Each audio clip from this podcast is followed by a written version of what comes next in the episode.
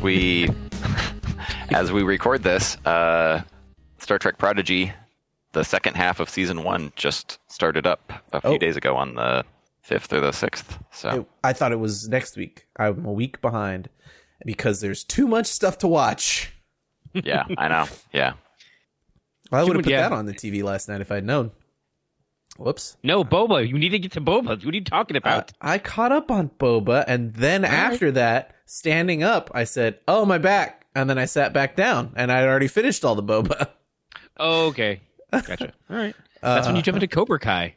Uh, I'm halfway through Cobra, Cobra Kai, and that's oh, hold on, that's Ken's voice. Hello, Ken. Welcome to Hey, 2022. Oh, I made it. Just had to. Yeah, can't believe it. Yeah, I can't. The years. of- yeah. New Year's, New Year's, new same deal. Sometimes. What's the? Because I mean, since we we did close to two years in lockdown to a degree now, and it's been it's weird to add essentially anytime you think of a time of reference like to send it something before COVID, you're like, oh yeah, this. No wait, that's two years additional Yeah. to that. So it's like, oh yeah, I saw I saw that at Comic Con last year. Nope, nope, three years ago. That was easily three or four years ago now, and yeah. it just adds on to that. the last image I have of some people's kids is from two years, three years ago. Oh yeah. Crazy. Well, until they send Christmas cards out. Thank you for those. I got to see your new kid too. That was great. Yeah, I got to get Kit got I got one from Kit. I did we get one from you? There's Ebony has been stacking them on the fridge, and there's there's a collage. Oh yeah, there's one there from us. Okay. It's, it printed all weird in magenta. I don't know why. Oh, we did see that one. couldn't yeah, fix it. that- I I remember the. I'm like, oh, that's that's, that's interesting choice. Maybe the you know that's we're going into 2020. Like, and he's like, this is how we're doing it, full of wine. Like, yeah, I don't know what that was about. It looked perfect on my screen. I sent it to uh, whatever the printing company was, and uh, came back and I was like, "Well, these 200 things are magenta. Oh well. Well, let's have a good time here today instead of let's thinking about, about all of that." let's talk about the the plethora of exciting shows. plethora is it- the uh, correct term. Yes. Yes, Uh, a cornucopia. No, no. yes. Is the uh, medically designated term for the too much of something. Jefe, what is a plethora?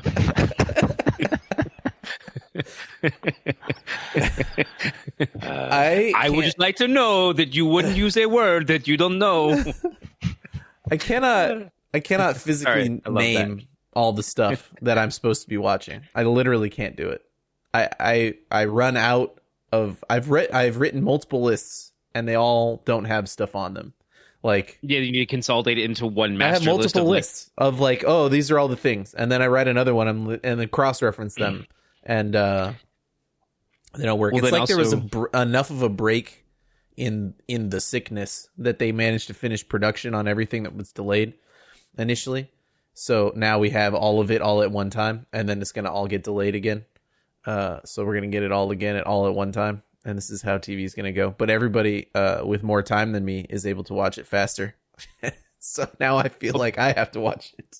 Well, it's also part of a couple. You also have the you. yeah, I have two separate lists. I have the to watch with Ebony list, and then I have to watch on my own list because there's stuff that are like, oh, I there's stuff that I'll wait for her to watch, or there's Yes. stuff that like I'll watch on my own. So it's like, oh, that's another reason for having multiple lists. Of like, wait, okay, we're gonna watch that at some point, so I guess I'll just this goes over here. Darn living in houses with people that love us.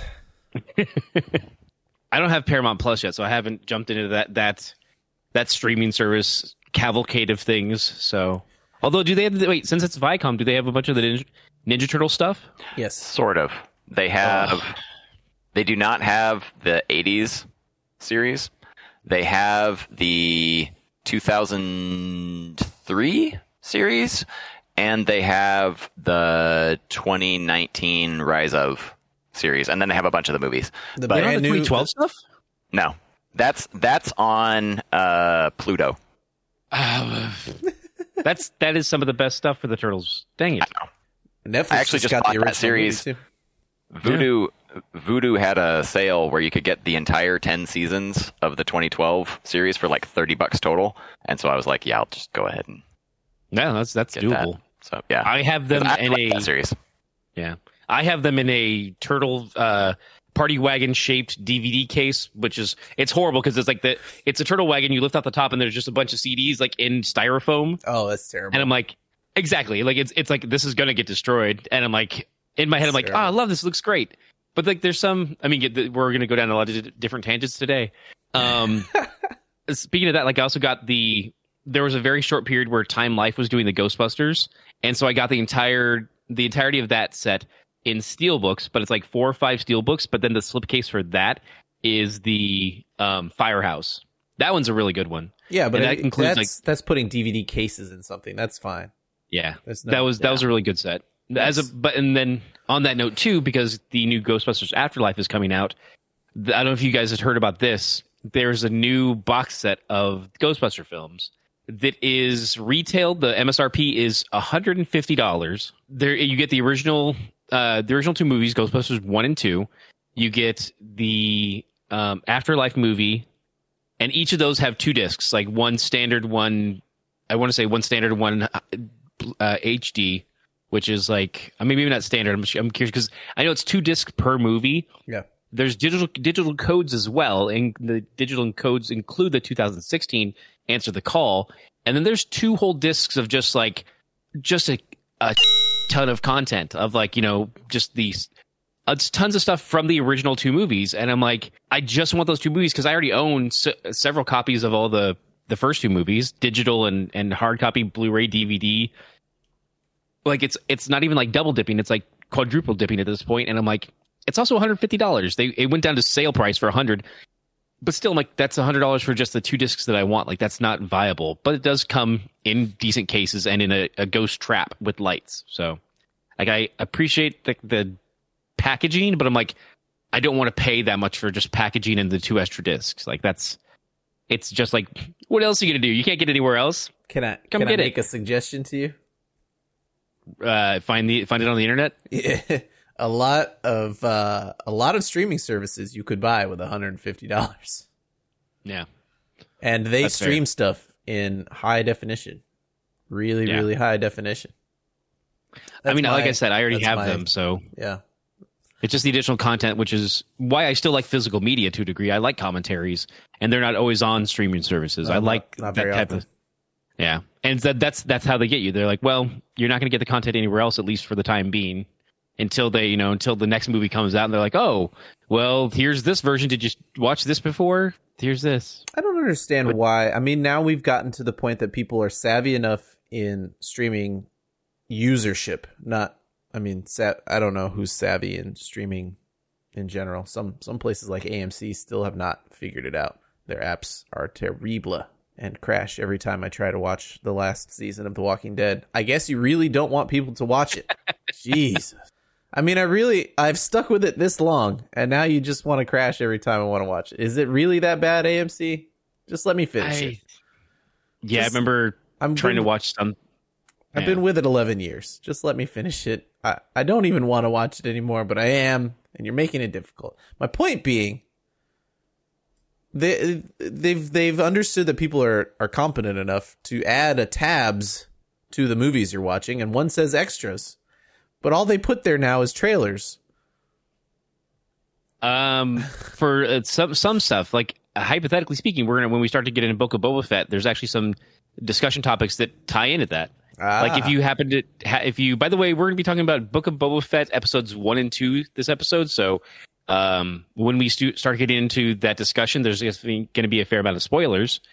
Um, I don't know. Should we give a spoiler warning up top, or are we gonna wait till we get there? well, you've now done it, so we're good to move on. Yeah. All right. um, but if you happen to go to A New Hope on uh, Disney Plus and look into the extras, you can find deleted scenes and featurettes. And one of those deleted scenes might be of a certain Tosche, Tosche Station where Luke goes to see an old friend, Biggs Darklighter, and uh, see what's going on with him, what what what his story is, and whoever else might be there, some other friends. Wow, You know, I did not know Yeah. that, and I will go. You mean I'm like right Camie and Fixer? like Camie and Fixer. They might be there in that deleted scene on Disney Plus, which is a really nice. Like, I mean, of course, I think I might have that on one of the versions of the DVDs I have or Blu-rays. I think I have. No, I I Blu. It's definitely been out on at least one version of. I don't remember which one it is, but it's it's those deleted scenes have been on on previous disc know- versions of. I'm that. Slightly shocked that Disney has yet to push out like here's the 1970s original. Bang, there it is, unedited. unedited and not cleaned up, or like, what do you don't you want don't remastered? Because that's yeah. I don't. I mean, I I know that, that- I need remastered. I mean, retransferred maybe, so that it would be 4K transfer. But I'm surprised that Disney has not uh, con- con- convened a commission in order to. It just seems like something they would make money off of by doing, and so I'm surprised they haven't done it. You know, oh wait, they don't. we just wait. they don't have the we're same. still- It's uh, taking them time to clean it up and then still put Maclunkey back in. We've got we've got five years before the 50th anniversary, right? oh, Yeah, I. I mean, guess. it's only five It's years possible. five years away. You give them five years, they might just be like, all right, for the 50th anniversary, here's the. Although didn't there was talk? I, I mean, maybe it's just like hearsay and rumors that people start making up rumors and that gets passed along. But wasn't there something about in like the contracts that they signed with what's his face to be like, we won't release those, we won't do that. I don't Oh, know. maybe I don't know. I don't pay enough attention to that because I don't have heard care. that rumor as well, but I, I it, not from anything Yeah. anywhere near reliable. I Yeah, would exactly. imagine um, Disney's got lawyers. I, I I don't think they care. I don't really need it. I'm not saying it's like you, you release it or I'm not a fan or anything. I just uh You're surprised. I just think Disney is like one of those places that has a decent amount of their ear to the ground and would produce something that would make them money like that. I think a 50th anniversary 4K Blu-ray box set would, and especially because people would like, oh, I get to just own the original version. That you know, maybe maybe just some just some cleanup on some of the stuff, but just like like that transfer, like a laser disc transfer, because I think that's the last version you can get with its like very clean without any of the extra stuff in there. That's the last Um, official version. Yeah, Yeah, and so it's like that's they could do a transfer from that, or I mean they they, No, they wouldn't transfer Disney, from they- that. They'd have to go back to film because it, Okay, it's it's a that's unless they used AI upscaling. That's 480p max uh, Yeah. on that laser disc. So I also don't think that there's the market that we all think that there is for that. Like, obviously, there's a very small vocal minority of fans that really are clamoring for that and have been for years. But I mean, when they when they released the 2006, I want to say DVD set that came with a second disc, so it came with the special edition versions, but then it also came with a second disc that was a port of the Laserdisc, not despecialized, but but the the the original versions without the special edition changes as a second disc. That set didn't sell. Most I'll people, you, I, I don't, I don't think they're hard most to get now. I'll care. tell you. Right, Yeah. but I mean, at at the time, I remember them being on sale everywhere, and it wasn't like they were selling out. And uh, a lot of my friends said, like, "Well, I'm not going to get this because it's the Laserdisc version, and uh, I just don't, you know, like, not that they didn't care, but that they I think at the specifically that time- they thought that they they thought a better version was coming yes, out down exactly. the road. I wouldn't say it's not uh, popular because no one cared. I'd say because no one knew at the time you weren't going to get another version of the things. So I don't know. I don't want to dwell on it. It was not my point to dwell on it. It was not. It's not that I'm just- I'm just saying, Rise of Skywalker came out. They sold X number of copies of Rise of Skywalker. I don't think that they're going to sell X number of copies of just the old, un unspecialized versions. I don't think I don't think that many people care. I don't think it matters what they sell now. Just put it all on Disney Plus. So, I mean, that's they could they could they could make that as part of the thing though too. Is that you know we won't put this on Disney Plus.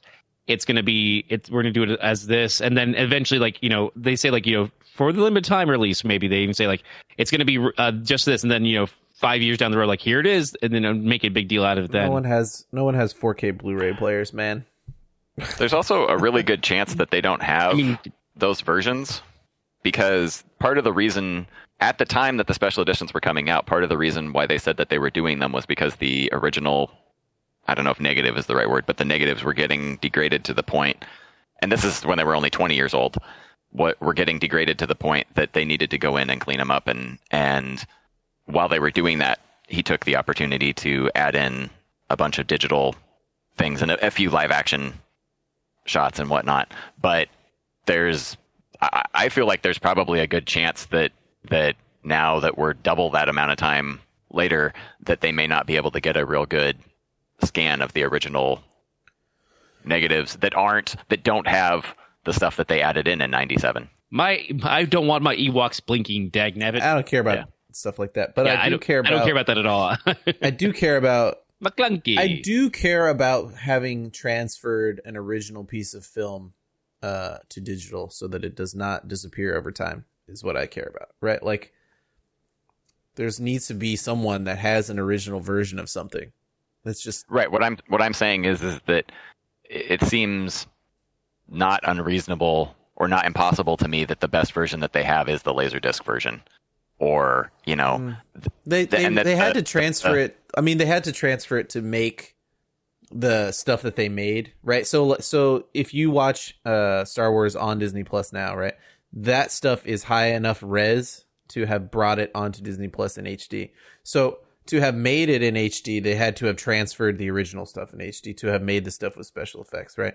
So unless they lost yeah. the original transfer files or deleted them, they have somewhere an HD enough scan of the film to have made what they made. yeah, I guess it's just makes on a solid state drive and like No, in, it's not on uh, a solid state drive. It's probably on a tape archive somewhere. No, no, but I'm just like saying, sit, sitting in the desk of of Lucas, and he's just like, ha, ha, ha, ha. I don't think so. I think what's more likely is uh, version control lost them the original files. Is what probably would happen if if they don't have them. I I, I mean that's wild Well, speculation. there's a I can't think of what the line is right now, but there's a line that Luke says when he's like camped out on Dagobah with R2. I think it's it might be the one where he says it's a good thing you don't taste very good. But like that audio is lost forever now. Yeah. And so like the after the 97 version, I, I, I forget when it fell out, but at some point that that can no longer be in the the current versions anymore because they lost like that reel of film or that that whatever it is got lost in transit or whatever and and so like that's gone forever so if you don't have the VHS copies you'll you won't see that line Interesting. See, stuff like that could be restored. I that's that's more interesting to me. Is like, wait, could we could we go back and find a way to restore stuff that is missing? That that would be cool. All right, that's enough of that. Star Wars. Star Wars. We missed my entire segue to He-Man. I was going to start with He-Man, but now we're in Star Wars land. So Speaking of He Man, I went to Star Wars land. I went to Batuu. oh Um, yeah, oh yeah, that was that was the recent trip. No, it sucked. I'm not going to talk Oh, I'm sorry. Oh, I'm sorry. the kids the kids had a great time. Uh, Disneyland is That's- an interesting place. Let me tell you. I'm gonna. Uh, we're in Star Wars time. I'm gonna hold this helmet up, and I'm gonna. I'm gonna hold this helmet up, and I'm gonna. Here, hold on. I gotta click the record button. for the listeners at home why don't you Okay. describe whose helmet it is Uh, well, I have to. I have to describe whose helmet it is. Uh, after I make myself full screen. I'm not on the full screen version. Why am I not? There it is. There's Boba's helmet. Boom. Ooh, That's the Black Series nice. one. Here, if I hold Ah. it sideways, you can see more of it. yeah, I can see myself in looks the nice. reflection on the Oh, yeah. visor. There you go. There you are. at there. There he is. It's like I'm in the shot. so it's actually a see-through visor. You can kind of see through the back Yeah. there. Yeah, this better right here. That's cool, and that's more like the show. This thing really looks a lot like the one in Book of Boba, except, um, the front is much, much, much more dinged up. I don't know if you noticed in versus this Yeah, the version. weathering on yeah, the the, he's got like a he's got like an eye scar over on this uh his right eye now. It kind of goes up the helmet. This is uh this is more s- scraped up again, unlike the re-armored version from Mando. I think what I'm saying is I'm gonna get out some silver gray paint and scratch this thing up a little bit more to look like the Book of Boba version because it's a little flat looking like this, but it's way better than the version I had before, and it fits very strangely. There's Like- much like more rake on the front of it, Hmm. and so like, Yeah. when it sits on your head, my nose presses against the thing, kind of like this. It's bigger than the Mando. Oh, I hit my microphone. It's bigger than the Mando helmet, but the Mando helmet is very roomy on the inside, and this one is super cramped. Interesting. I don't know. I would per- not have suspected that the that the molds would have been that much different. The molds are very different. The eye pieces are different. This is thicker on this helmet and thinner on this. The the uh the wide face gap at the bottom is much Yeah. thicker. This is much thinner and hard to, s- harder to see out of the uh the actual visor piece. You have to t- get the helmet on and then like tilt it forward on your head for it to sit right so you can see. Very strange. Watch Temuera wear it in the show, and you can always notice he's leaning forward a little bit. Notice his head is always kind of. It's not like if you put it on your head like this. There's there's Ken again. if you put it on your head flat like you would the other helmet, like it would sit comfortably. It's kind of like tilted back. You, you look like you're standing straight up, but if you notice in the show, he's kind of always tilted a little forward in with his head. So that's I, why. I, I kind of yeah, I read that as just like him kind of trying to be a little more imposing. Yeah. Like he like essentially you know not he can't furrow furrow his brow, but he can oh yeah, like give it give it that tilt to him. Like that's that's interesting. That's very cool. Plus Very you press nice. a button and it uh. That's a release, right? It, it, yeah, there's it's no automatic return. release. No, there is there is batteries for a light for the targeter, but anyway, that's the new uh, Black Series. Look at the inside; it's pretty nice. You know, I like it. I like it a lot. It looks a lot cooler than the uh, chunky one that I thought looked cool that I had before. It did. Look, I mean, we had we were limited on options. It's it's True. like when people tell me that they love the Tobey Maguire Spider Man. I'm like, I don't, I, do, I don't agree with you, but I understand that you you all, all you had was that as a, a live action Spider Man movie. So No fair spoilers. enough. I haven't I'll- seen it yet. No, no, but it's just like I don't. I'm just saying I don't like Tobey Maguire, From but it's like you know, 2001, You know what I'm talking about. and so like I I prefer yeah. So like that that type of I'm like eh, it's it's what you had to work with. There's a kid's Iron Man helmet from like I want to say Iron Man two that is like this this ping pong like it's so it's it's crazy because it's like at the time I, I I could fit my head into it and it had like this cool kind of like you could have the visor pop down and it would close up. But then you know seven years down the road black series or not black series sorry hasbro marvel legends that's their line for the props they came out with the one and it's just like oh yeah it's just right out of the movie like here it is. Meanwhile i've got this giant like almost like ping pong sized shape thing on my head. I'm like this was cool at the time It is amazing. I mean, really, they. I know that Artifacts or whatever makes helmets that are like three hundred dollars that probably are slightly better, but like, Yeah. I I I I'm shocked that it is as good and as close to was screen accurate. I guess is no longer screen accurate because of the changes for Book of Boba, but you know, other than the Yeah. the silver paint being gray, it looks pretty dang good. Anyway, uh, now I have a problem where I have two hel- helmets, and I know uh, some. we discussed this I know it's not a problem I, I know Sabine is coming. yes i was gonna mention that we guess no um, Not Sabine. Bo-Katan. Sorry, uh, Bo-Katan's helmet is coming, and also, did you know that GameStop has a Death Watch helmet? yeah Exclusive Death Watch, like weird blue gray thing going on. It looks like Boba's helmet without the dent in it, and it's like a blue underwaterish color. I I don't want to become the the helmet guy. I gotta stop. I don't. I don't. I don't think the bow one would fit me, but then I think, well, but would might fit one of the kids.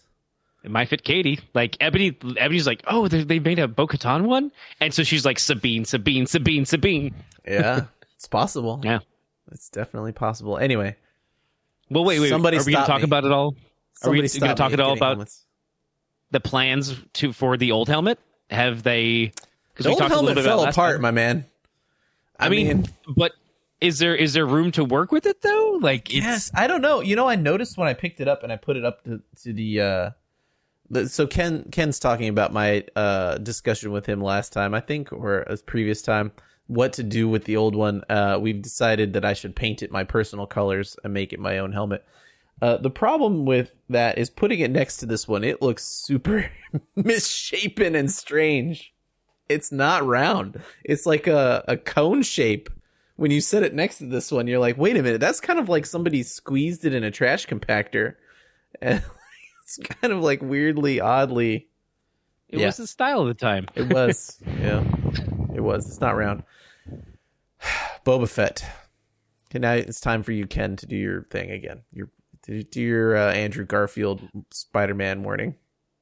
Spider- oh no! I mean, I, I already I went ahead and I, I did it. We they we're moving into Book of Boba Fett then, so you know, strap in because we're going to talk about what happened in the first two episodes. Spoilers and how.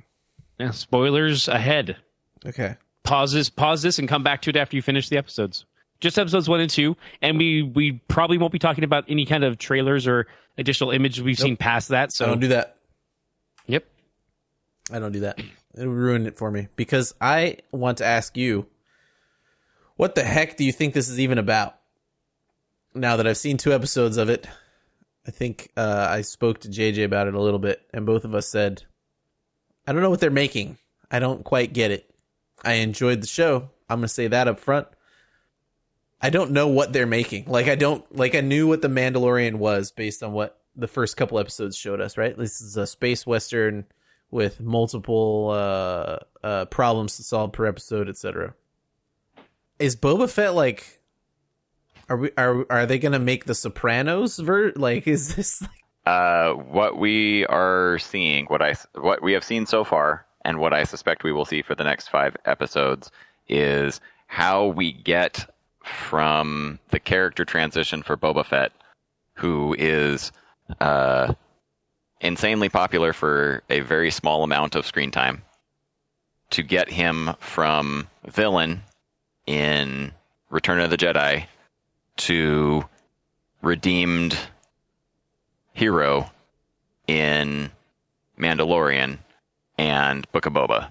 And so we're going to see like I I have heard that that uh, at least after the first episode that people were not particularly happy with the the flashbacks, but I'm enjoying the, the, flashbacks What's and the, the show if we're not going to watch flashbacks. Right, and I needed I needed more after watching the first episode. I I needed more uh, character motivation for why he would change so radically from the Boba Fett who flew out to fight Luke at the Battle of the Sarlacc to the Boba Fett who shows up wanting his armor back in Mandalorian five years later because just it it seemed like after that first episode, it was just like he crawled his way out of the Sarlacc, was then a prisoner for some amount of time, uh, kind of won over the Tuskens, and at some point there had a character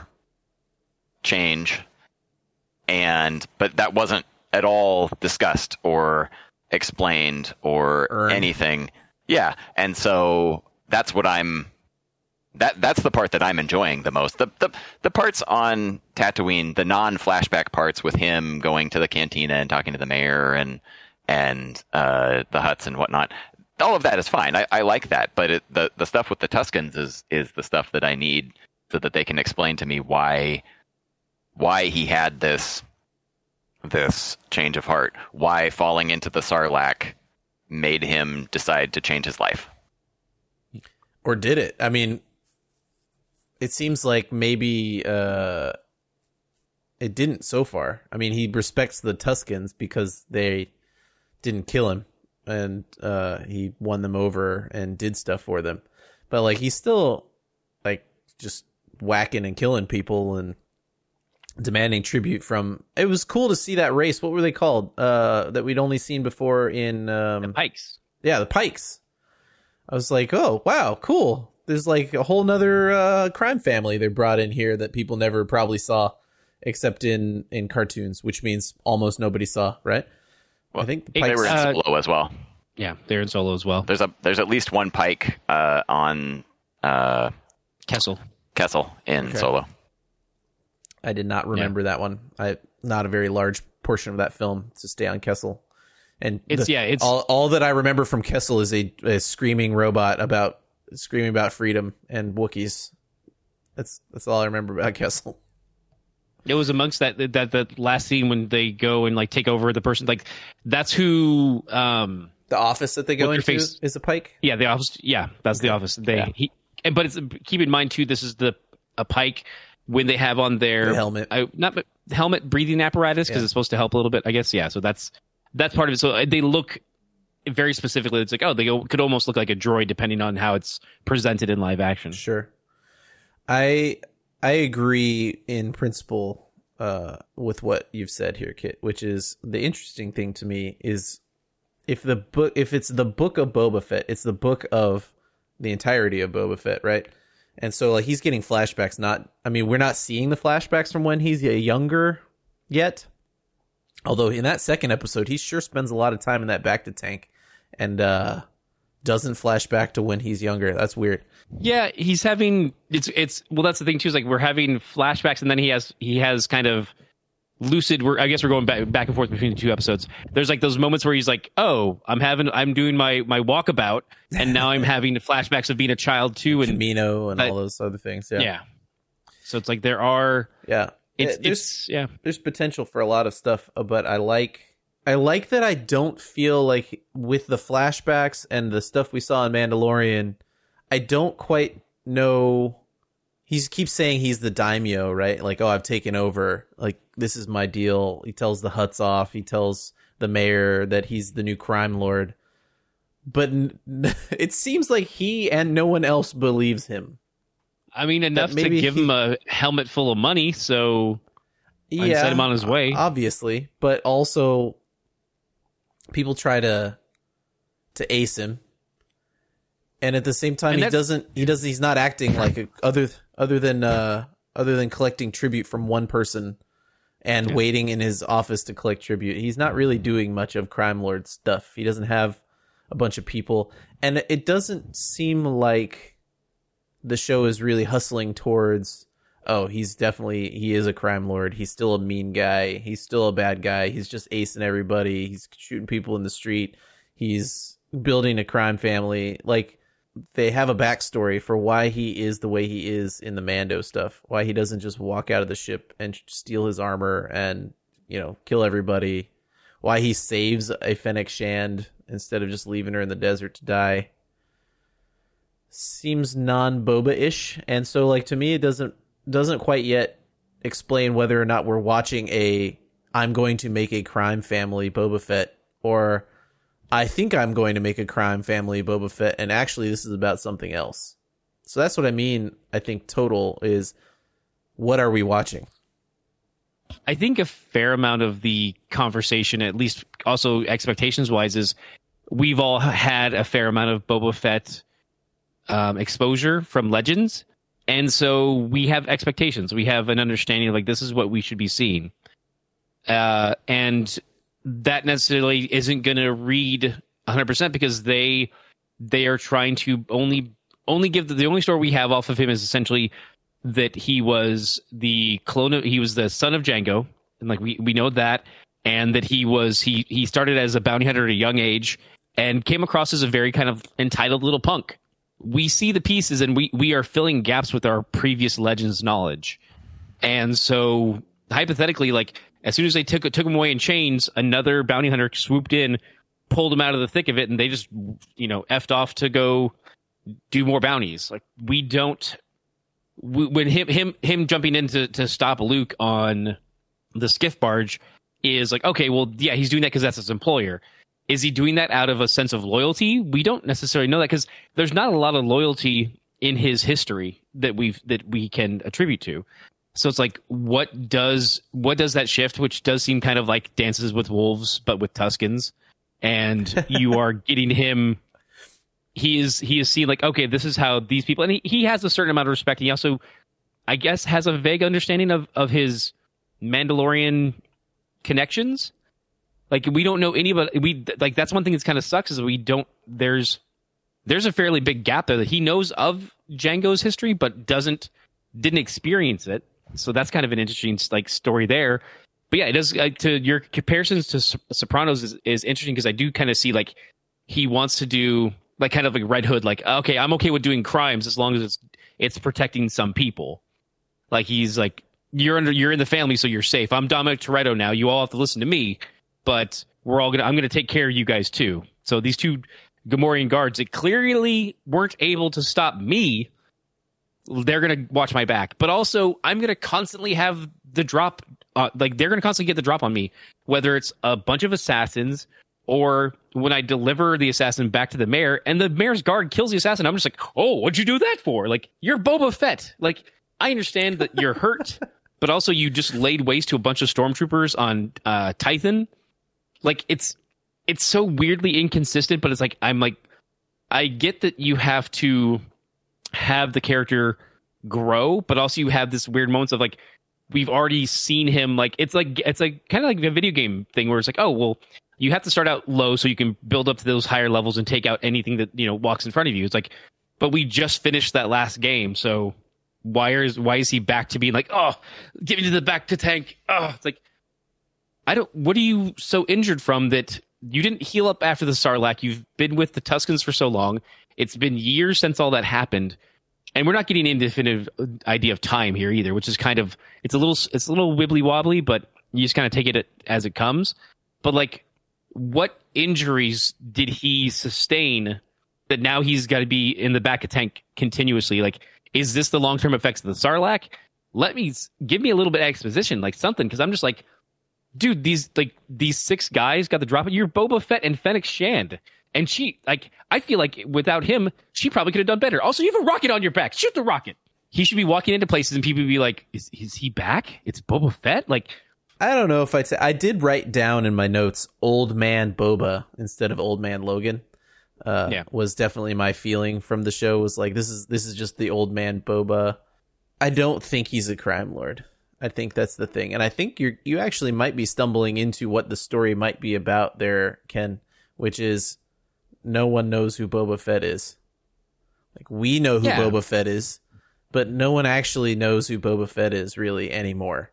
Uh, and that might be a good thing overall in the universe to say like yeah i mean like you know this character but it doesn't mean everybody knows this character you know he was terrorized han solo for a bunch of time if he's on a different planet, maybe I'd get that a little more. But it, it is Tatooine.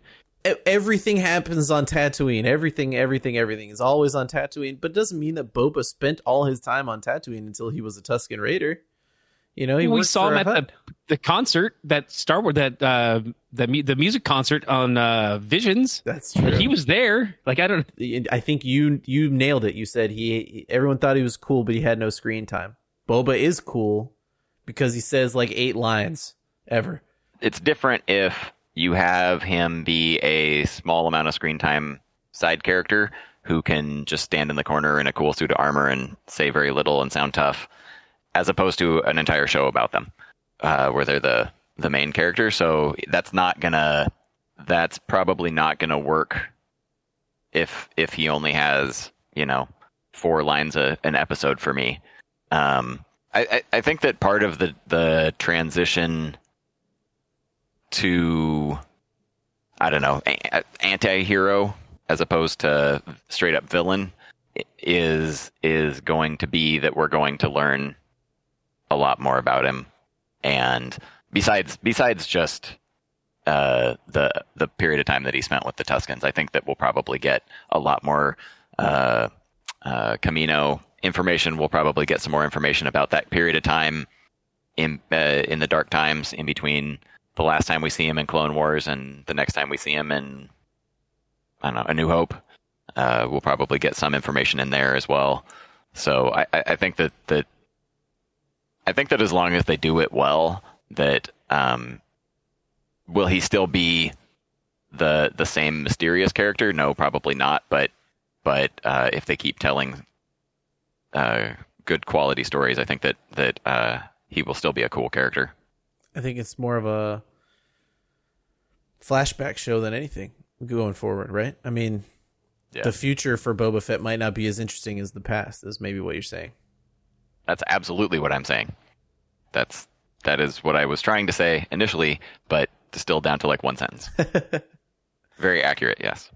I think you you're on you're on the head there, Ken. That the bacta tank is to heal the Sarlacc wounds because you can all his scarring on his chest and stuff is gone.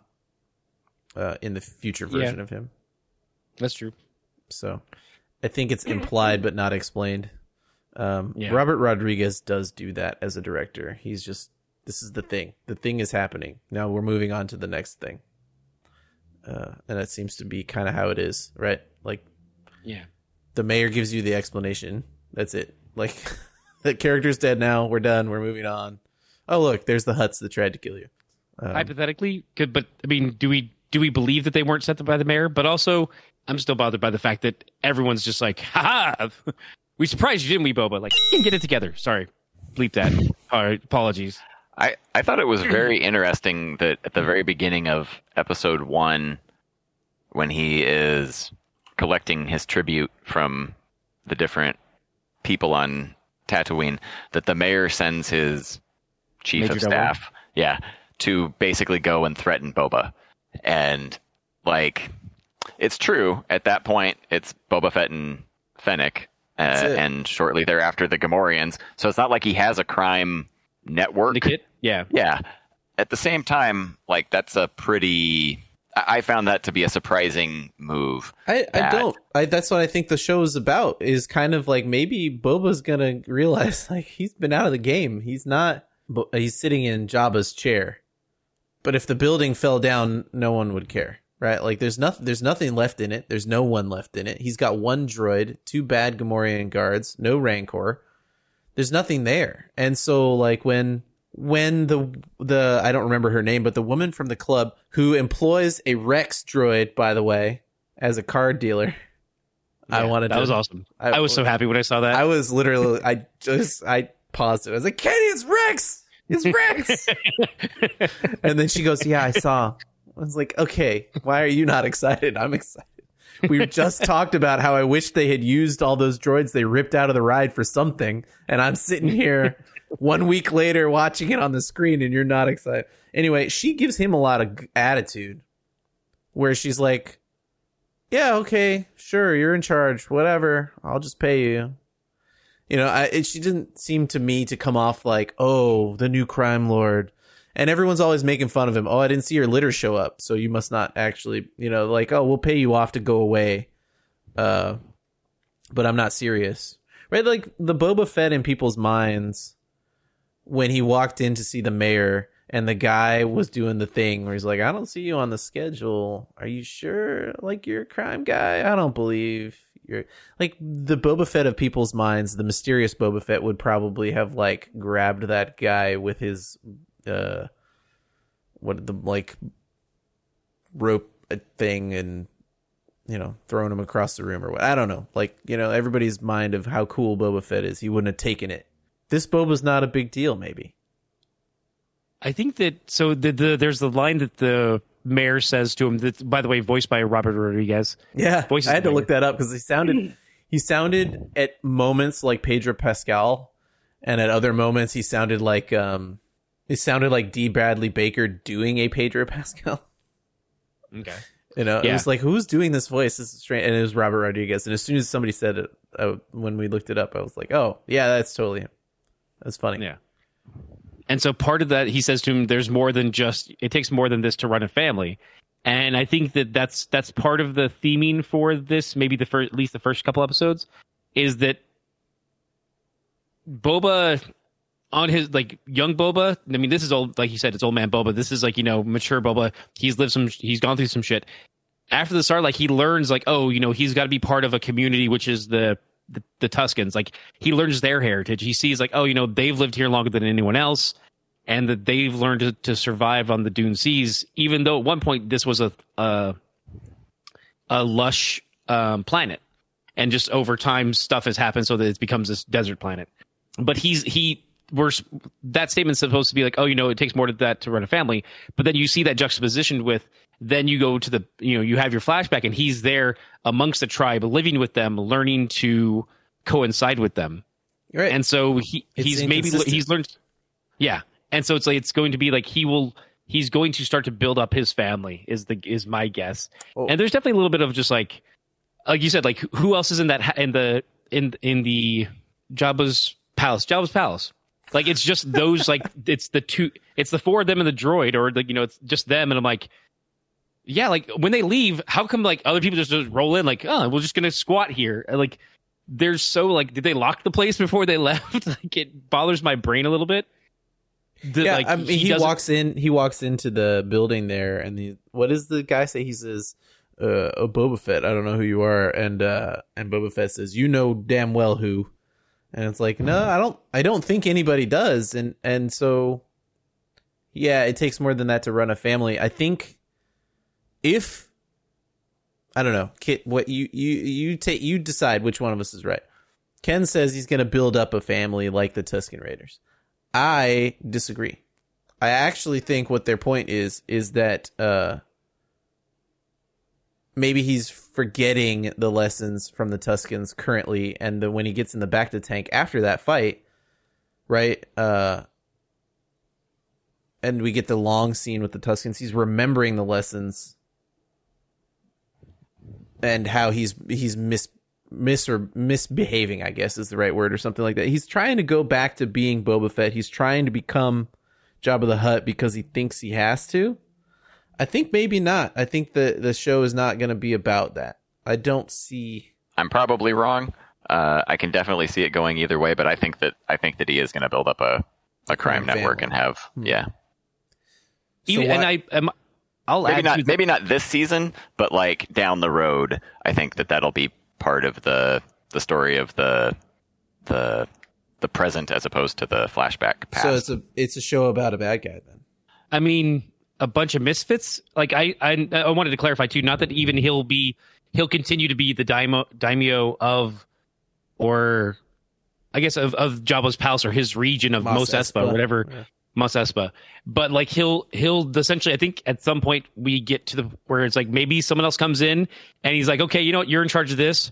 Now it's just going to be me and my crew. Essentially, kind of car- going back to his roots when he was a kid doing stuff with like a gang and like they you know the maybe not full on a team style but still like just going about doing doing things the things that they want to do Gamorreans don't uh, sing to me with the idea of committing capers. no they they stay behind at at at the base with the Oh, new okay. boss yeah like they're like it's like thank you for your service you stay here with the with them and that's when that's when Qi'ra takes over that that location Oh, as part Qi'ra. of the Oh man! as part of the Black Sun Syndicate oh, my heart would be full if a Qi'ra reference showed up.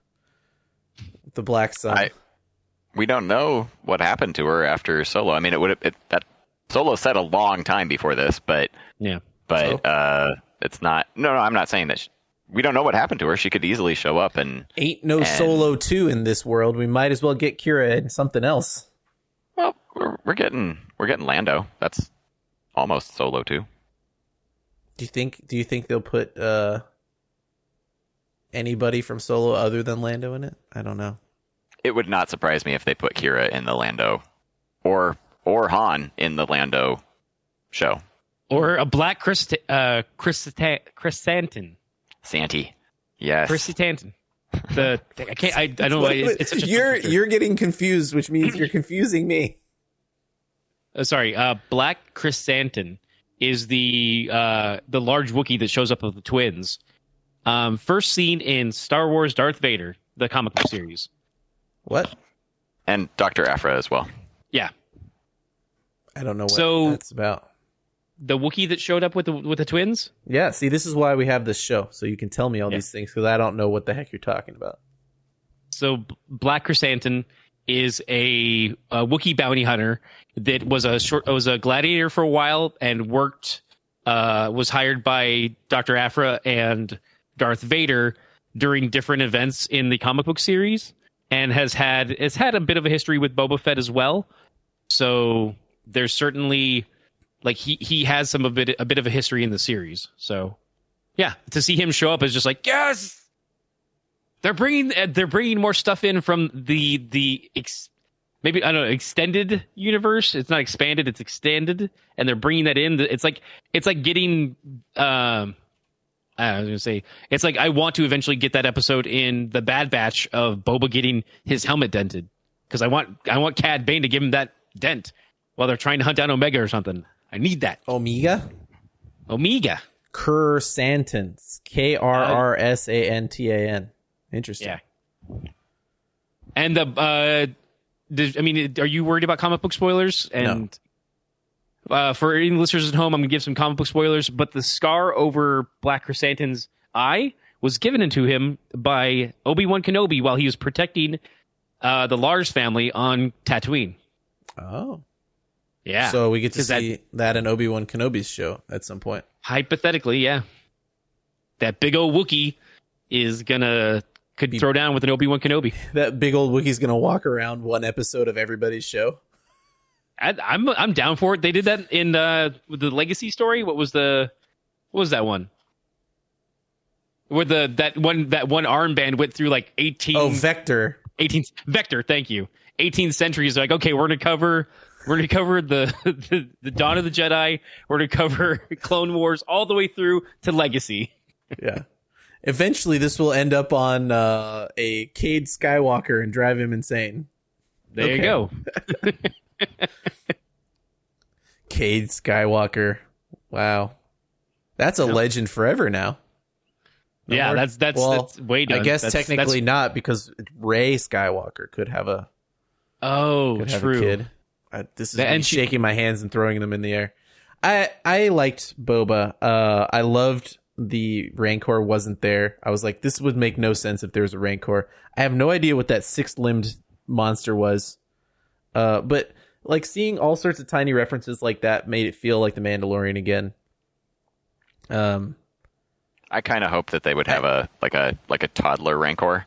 I was Like a, I was a little from worried. yeah from Yeah. Bad Batch. Yeah, Yeah. from Bad Batch. He Oh, would have yeah. been like a little bit bigger, but he's just like it was like Muchi or something like that, right? Muchi. Yeah. It was not that I was disappointed with how it went because I, I liked how it went as well, but there was a little part of me that was like, oh man, I hope a little a little rancor comes out. Just He's like, chews on his ankles. Yeah, I was a little Instead, worried it's for a you, very Kit. Earth rat. I, I was a little worried for you, Kit. I know there was something in here that probably made you upset. Is that the second episode there were Trandoshans everywhere?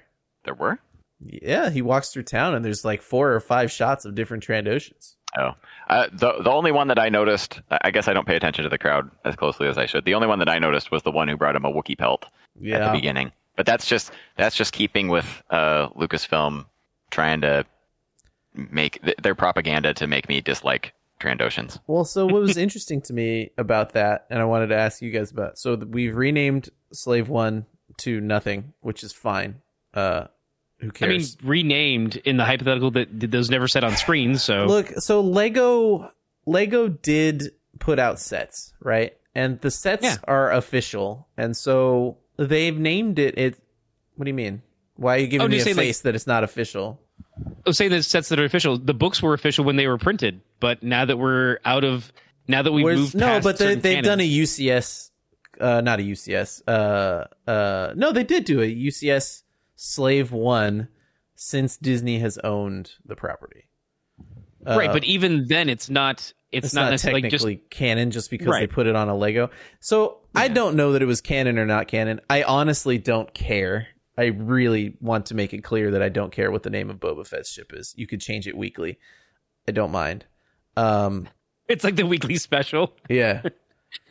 but the ship in- jour. interesting that they would take away, quote unquote, the Slave One name to get rid of the idea of slaving in Star Wars, and then bring back Trandoshans, notoriously only known for being Wookiee slave traders. I think that that's more of a framing thing of that since it's if we if we want to present to you Boba Fett as a good character, then he himself doesn't have that moniker for him for his ship. Whereas you can have you could like the Trandoshans can do that because they're bad guys, and we're saying they are bad guys and they do that. Just like essentially calling when they said we're no longer to call her Slave Leia. It's like okay, you're saying that because she's a good character and you don't want to put that out there. So now they call her Hutt Slayer Leia, which then you could be like, well, so you're okay with slaying? Yes, they are, because the idea is that a Hutt is a bad guy, so you're killing the Hutt. I think it's just a matter of framing. Like if it was, if if it had been Emperor Palpatine's Slave One, I'm sure they'd be like, well, he's Palpatine and he'd do that. It's he's a bad guy. Yeah, I- I think we're gonna get the the renaming of the ship this season, and the reason why the Lego name change they call they it didn't Boba change Fett's the ship. name. Yeah, they just removed the name, and I think that the reason why they did that is because it's going to be sitting on the shelves during the name change, and they're gonna they're going to have during the show Boba Fett's like, you know what? I don't really want to call my ship Slave One anymore. I'm going to call it whatever. I The would Razor Crest. I would stand up and shoot my hands in the air in joy if they do that during the show. Yeah, like finger guns straight up. Pew, pew, pew, pew, pew. I, I would suspect that in the very near future, since Boba Fett is the main character of a Disney Plus show, that his ship will be renamed in the next five episodes. I would I would I would just you the scene you're give it more. describing, the scene you've described where Boba is like it's not slave 1. You know, like somebody says, "Oh, hey, you know, I've been taking care of slave 1 while you've been in Mos Espa." And then he goes back to Mos Eisley or something, right? He's like, "Oh no, it's not slave 1 anymore. It's uh Daim- Daimo 15 or whatever. Daimyo Daimyo 15." I don't know. Jango's Dream. Like I'm gonna name it Jango's Dream. Man. Yeah. So The Black I don't know. Melon. Man, it's the Melu run. I was I was a little uh queasy when he goes, "We'll give you black melons. They you can drink their milk." And I was like, "Milk? Oh God, Yeah, that's what is a? I don't Like, want to know. you know, like a- like coconut milk. I know it's like coconut milk, but what does a black melon come from? the sand. We that's that's what those Yeah, black sand those- can't Did you grow miss the something. part where they were combing the desert? I comb the desert. they combed the desert and they found one of those frog things. They weren't combing it for Yeah. black melons. I'm guessing that that would break the black melon. That's why they use their hands. I don't. That was a very kind of But like. what- you're what- right so- because wh- where what- does it go to? Like, is what there is a bra- what does a black melon come from? They just find them in the dirt. To me, that means it is some sort of fecal matter. I don't think it's that. I think I think it's some some kind of plant, like a coconut or a But cactus what's or something growing like that. it?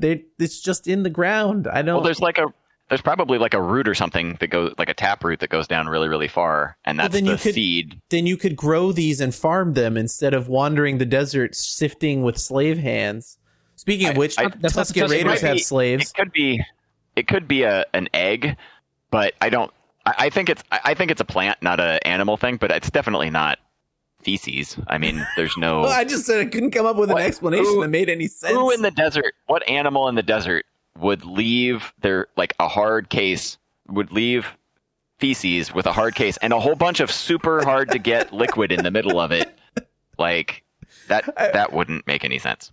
It's And let's be clear: the the Tuskens have prisoners with jobs. Okay, prisoners with jobs. Yeah, they can earn their freedom if they save little children from six armed uh, monsters by sacrificing Rodians to them. it's funny. I I, really was trying. that. I thought that that was cool. Yeah, I, it was that, cool. that- I don't know if they did stop motion, but it reminded me of that like Clash of the Titans stop motion Yeah. type uh type special effects. So Oh, I it's thought that, I, I liked it. Um, I'm making fun of it because I liked it.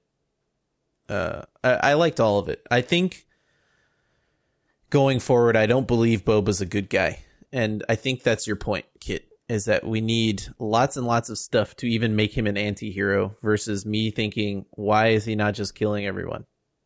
Or why is he, you know, like this is Yeah. not even Boba from uh, the cartoon. Like if you take away all the legend stuff, if you take, if you really try, to just think about what they've shown you from about him. It doesn't make sense that he's a trying to be a cl- crime lord for some reason instead of just killing people and walking away and taking money. I don't know. Yeah. It's weird. he's not he's not really a crime lord at this point. He's basically just going around collecting Jabba's tribute. Yeah. Uh, which I think will probably be a key distinction. I don't think, I don't know, but I could be, I could be wrong, but I, I would doubt with him being the main character that we will see him doing, you know, like if somebody doesn't pay him, burning their bar down or uh, getting into fights with other people who are trying to control Mos Espa, sure, but I don't I don't think that we'll see him, or I don't think we'll see him burying somebody in concrete and dumping them into the the river or something like that. That's I what can't Fennec's tell. for. That's but see that's what I can't tell is like are we going to an actual crime family thing where he does have to do stuff like that? I mean, I, I just don't see him being the Punisher, where he's like, oh, no, I'm going to take on the Hutts and do do things to help people against crime." It just doesn't make any sense. That's why I think it's going to be kind of like a little more like a uh, Red Hood, where he's like, oh, you know, there's going to be like the gang that's tearing up uh, in the flashbacks, the gang that's tearing up certain homes and stuff. Oh, he, He only needed he needed their swoop bikes. He didn't care about those people. Right, but that's where I think it, it grows because he's like, okay, well, these people are also part of his. it's like protection money, but like part of that protection money is you do have to protect them from other criminals. And as as the frame would go, he can he can kill a criminal. That's allowed because he's a good guy. So that's where some of the the crime boss side of it kind of comes into play. It's like, um, I'm a, I'm a goodish bad guy. Quotations.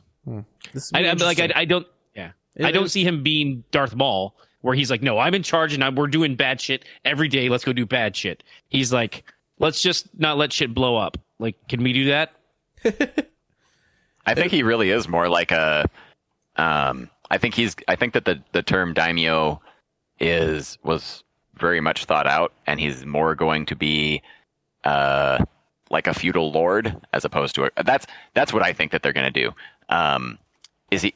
He'll have to go in and and clean up and take out some other crime lords, and there's there's some gray area where the two overlap, but I think that he's going to be the feudal lord as opposed to who who gets tribute from people yes uh, but he protects them as opposed to like the just rampant criminal organization of say a Hutt or whatnot. And, and I do think that you know given the show to run run X amount of time at some time at some point if you know going into the third season I can be like I can see them saying okay we've had enough on Tatooine let's go ahead and let's let's change it. And there's going to be episodes where he's like, oh yeah, you know, I set this up, but now um, Bo-Katan asked for my help, so let me fl- let's me and Fennec fly off to go do that.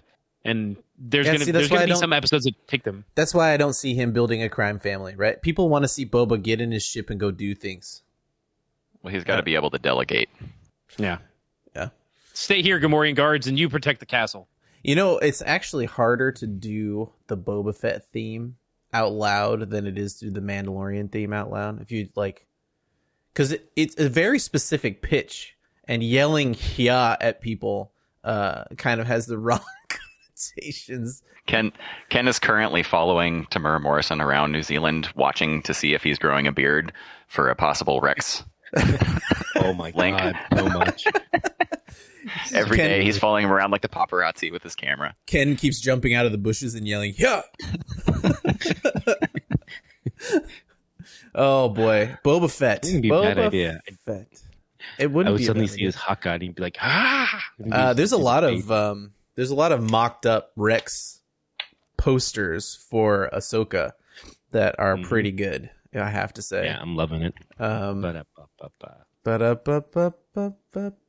I can't get too close to that one. We'll get sued. Book of Boba Fett. We did episodes one and two last time, and our big two question was uh, who is Boba Fett and what is Boba Fett? A, the person, and B, the show. And uh, so I think Kit. and let's not forget let's not forget will he put together a crew yeah. well, so that, was our what is the was show big. question. Yeah. that was that was them just Oh. going like, um, Andy, just, just we got you, Andy. they set you up andy They really laid it all out there, dude. It was Boba Fett and the Technicolor Dream Crew. Oh man, the mods The, The mods, mods. which is so the mods. good. The mods The with bite the, the And Vespas. mods. I- oh uh, my goodness. Okay, uh, jumping ahead for a second. Was that the slowest speed chase you've ever seen filmed on television? Oh, absolutely, absolutely. With the least amount of um, uh, stakes, like the Hey. lowest stakes, lowest speed. It was probably Stargate episode where they like chase people around and like there's there's no point in chasing them, you know? Uh it- felt like that moment in in the chase was like what why are we even he has a jetpack. Like this is a frivolous chase. And it felt Which the which they accent at the end when he just lands. Yeah, I know, but it, it also felt frivolous the entire time it was happening. It was like, okay, this guy's clearly being ridiculous, and this chase is ridiculous to show up. Um, but we're I mean, jumping. clearly, it was supposed to be for comedy. Yeah, Um, but yeah, I mean, like watching force floating Vespas chase a. I don't know. I, I can't think of like a good. Like seventies, really It was slow like- car, but it was like a Grand it's like Marquis. mile an hour. Yeah, it's like an eight mile an hour chase through. I'm pretty. I'm pretty sure it was a Grand Marquis. Yeah, uh, That'd work. that would work. Um, hey, let's talk about them in order for a second, because we're already talking about the uh, the cyborg water stealers, and so we'll just start with uh, episode three. the streets of Mos Espa, um, the shortest episode of premium television of all time. 32 minutes, I think, before credits.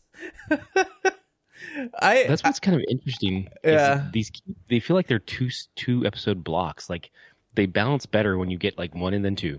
Like the like like one felt really short and then three felt really short. But then once you pair in the second half, you're like, oh okay, this feels better. Like I feel like I got my fill. Yeah. Uh interesting. Uh we'll jump to that next. Um it it definitely feels like maybe these should be hour and a half episodes instead and the se- but the season would then be what I mean they they only ordered Four eight. episodes Yeah, long. it'd be only 4 Yeah. episodes long. Um Streets of Mos Espa was definitely Everyone's wondering what this show is. Let's show them uh the the episode which is Boba Fett's gonna make a gang, guys. So Right after he heard you ask if he was going to put to, if he was really going to put together a gang, he's like, "Let's go! I got to put together a gang. yeah, Andy's getting I got to put a crew together." We gotta we gotta take down the Nikto gang. Uh, We should probably mention that uh, we're recording this after the fourth episode came out, but correct before Yeah. the fifth episode came out. before the fifth episode. Uh, we have a backlog of these that I'm gonna work my way through over the coming week. So people are gonna get a lot of carbon scoring real quick. Uh, the December holiday was kind of rough, so I'll put a time at the beginning of each episode. I'll be like, okay, this was recorded X date, just so people know. Uh, but these will come out quick Oh, because Right. yeah, Because by the time they they see it, they'll be like, Andy will be like, "Well, I don't know what to, what he can do. Is he going to form a gang? I don't I don't know about that." Exactly. Yeah, They're like, "This is episode seven. It's over." We- yeah, yeah. No, I'm trying. I'm trying. I was trying to. I was. Uh, this is a little inside baseball. I had transferred to that new PC. It's taking me a lot longer to uh, updo the graphics and stuff like that. So uh, I put that on pause, and I'm just editing the episodes and getting them back out. Um, and we'll do updated graphics later. Uh, Mos Espa. So other than uh the uh, Technicolor Dream Gang, uh, we also get a return of Chrysant- Chrysanthemum in this one, which is Yeah. basically uh, Robert Rodriguez being like, "I like Wookiees, uh, and I want one in my show." I've never, however, seen a Wookiee look more like a man in a fursuit than when Chrysanthemum runs away from Jabba's palace. Hey, are we? Are what? What's the deal? Are we gonna call it Jabba's palace forever? What's? It can't be Boba's palace. That doesn't sound right because that's like some sort of tea shop. Welcome to the Yeah. Boba Yeah, no, it's- Palace. It's it's too soon to change it to Oh, something else be now. I think I think actually love it now. I don't- I'm fine with calling it Jabba's Palace. Yeah, Then you then you um, know what you're talking about. So yeah, Yeah. that's true. That's I mean, true. I'm sure I'm sure there'll be like there's probably going to be some some name will get down the line where they'll be like, "Oh yeah, th- this is the most most uh, most most Hutta palace." Like there'll be some name for it. Hmm. I mean, we, we touched on it last time, but also where he's like, "I've got to get back my fire spray." It's like he that's what he just he just called it. He just boom, which is Yeah. like given he, he's just naming the the ship style, but it's also like yeah, oh, he well, called that's it a fire spray gunship. Yeah, yeah. which uh currently as of 8:58 a.m. on 123/2022 uh the editors of Wikipedia have yet to catch that the entry for chapter 4 The Gathering Storm has not one but two references to Slave 1 in it which is no longer the name of the ship. and if you click the link to Slave 1 it says Fire Spray 31 on it. So that's interesting. Uh, okay, so the first that one that episode, uh, there's some other stuff that probably stuck out to you, right, Kit? I don't know, maybe a few uh appearances of some characters that were missing, or let's say one main character that was missing from Jabba's palace. Are, are, are you referencing uh, the Rancor Keeper? Yes, and yes. the Rancor. Itself. I was so happy. I was so happy uh, when we got the Rancor and Danny Trejo as the Rancor Keeper. I never. I'm glad that we got the part about the the the speeder bike chase out of the way. If I if I had one complaint about this show, it would be so far it would be the that chase was kind of um, underwhelming. But like otherwise, this show I feel like I kind of wonder if a lizard climbed up my brain and I'm just imagining this because it's like it's like uh, Jon Favreau and uh, Robert Rodriguez have tapped into my brain and are just like picking out stuff like what would Kit like to see? Max Rebo, we'll toss a little bit of that in there. Uh, some some uh, Tusken background culture, we'll grab some of that. Uh, Boba Fett, you know, uh, Boba Fett's redemption story, sure, uh, but let's have him ride a Rancor and have that Rancor be trained by Danny Trejo because that's what Kit would like. I love it. Yeah, it really. I, I, every episode, when we get to episode four, I'll talk about the the very specific series of events while I was watching episode four. Santo. I'm just going to call him Santo now. Uh, I I went back and listened to it three or four times, and I actually turned on subtitles to make sure I wasn't just imagining it. Um, but when he's in he's in the bar, uh, I forget what her character is, uh, but Jennifer Beals' character calls him Santo. Black Chrysanthemum, she calls him Santo. And there's a there's a very very very famous like Hulk Hogan of lucha libre uh, named El Santo. And so I was like, I was like, is she calling him Santo? So I'm just going to call him Santo from now on because I like that. So, Huh. but uh, I, I a, imagine very Robert. specific part with him. I mean, Robert Rodriguez is into lucha libre stuff. I, I know. I've seen in interviews that he's so that's definitely on purpose, right? he ran a he ran a I'm not sure how it how how uh, individually involved he is. I know that he uh, his TV network El Rey ran a wrestling promotion named uh, Lucha Underground for two three years. Oh, okay, Yes. cool. Gotcha. So So that's that's a definite reference that I would never have got. So thank you. That's cool.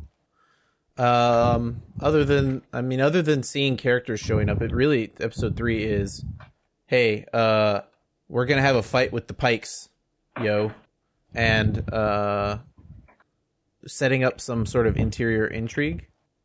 You know, mhm. Yeah.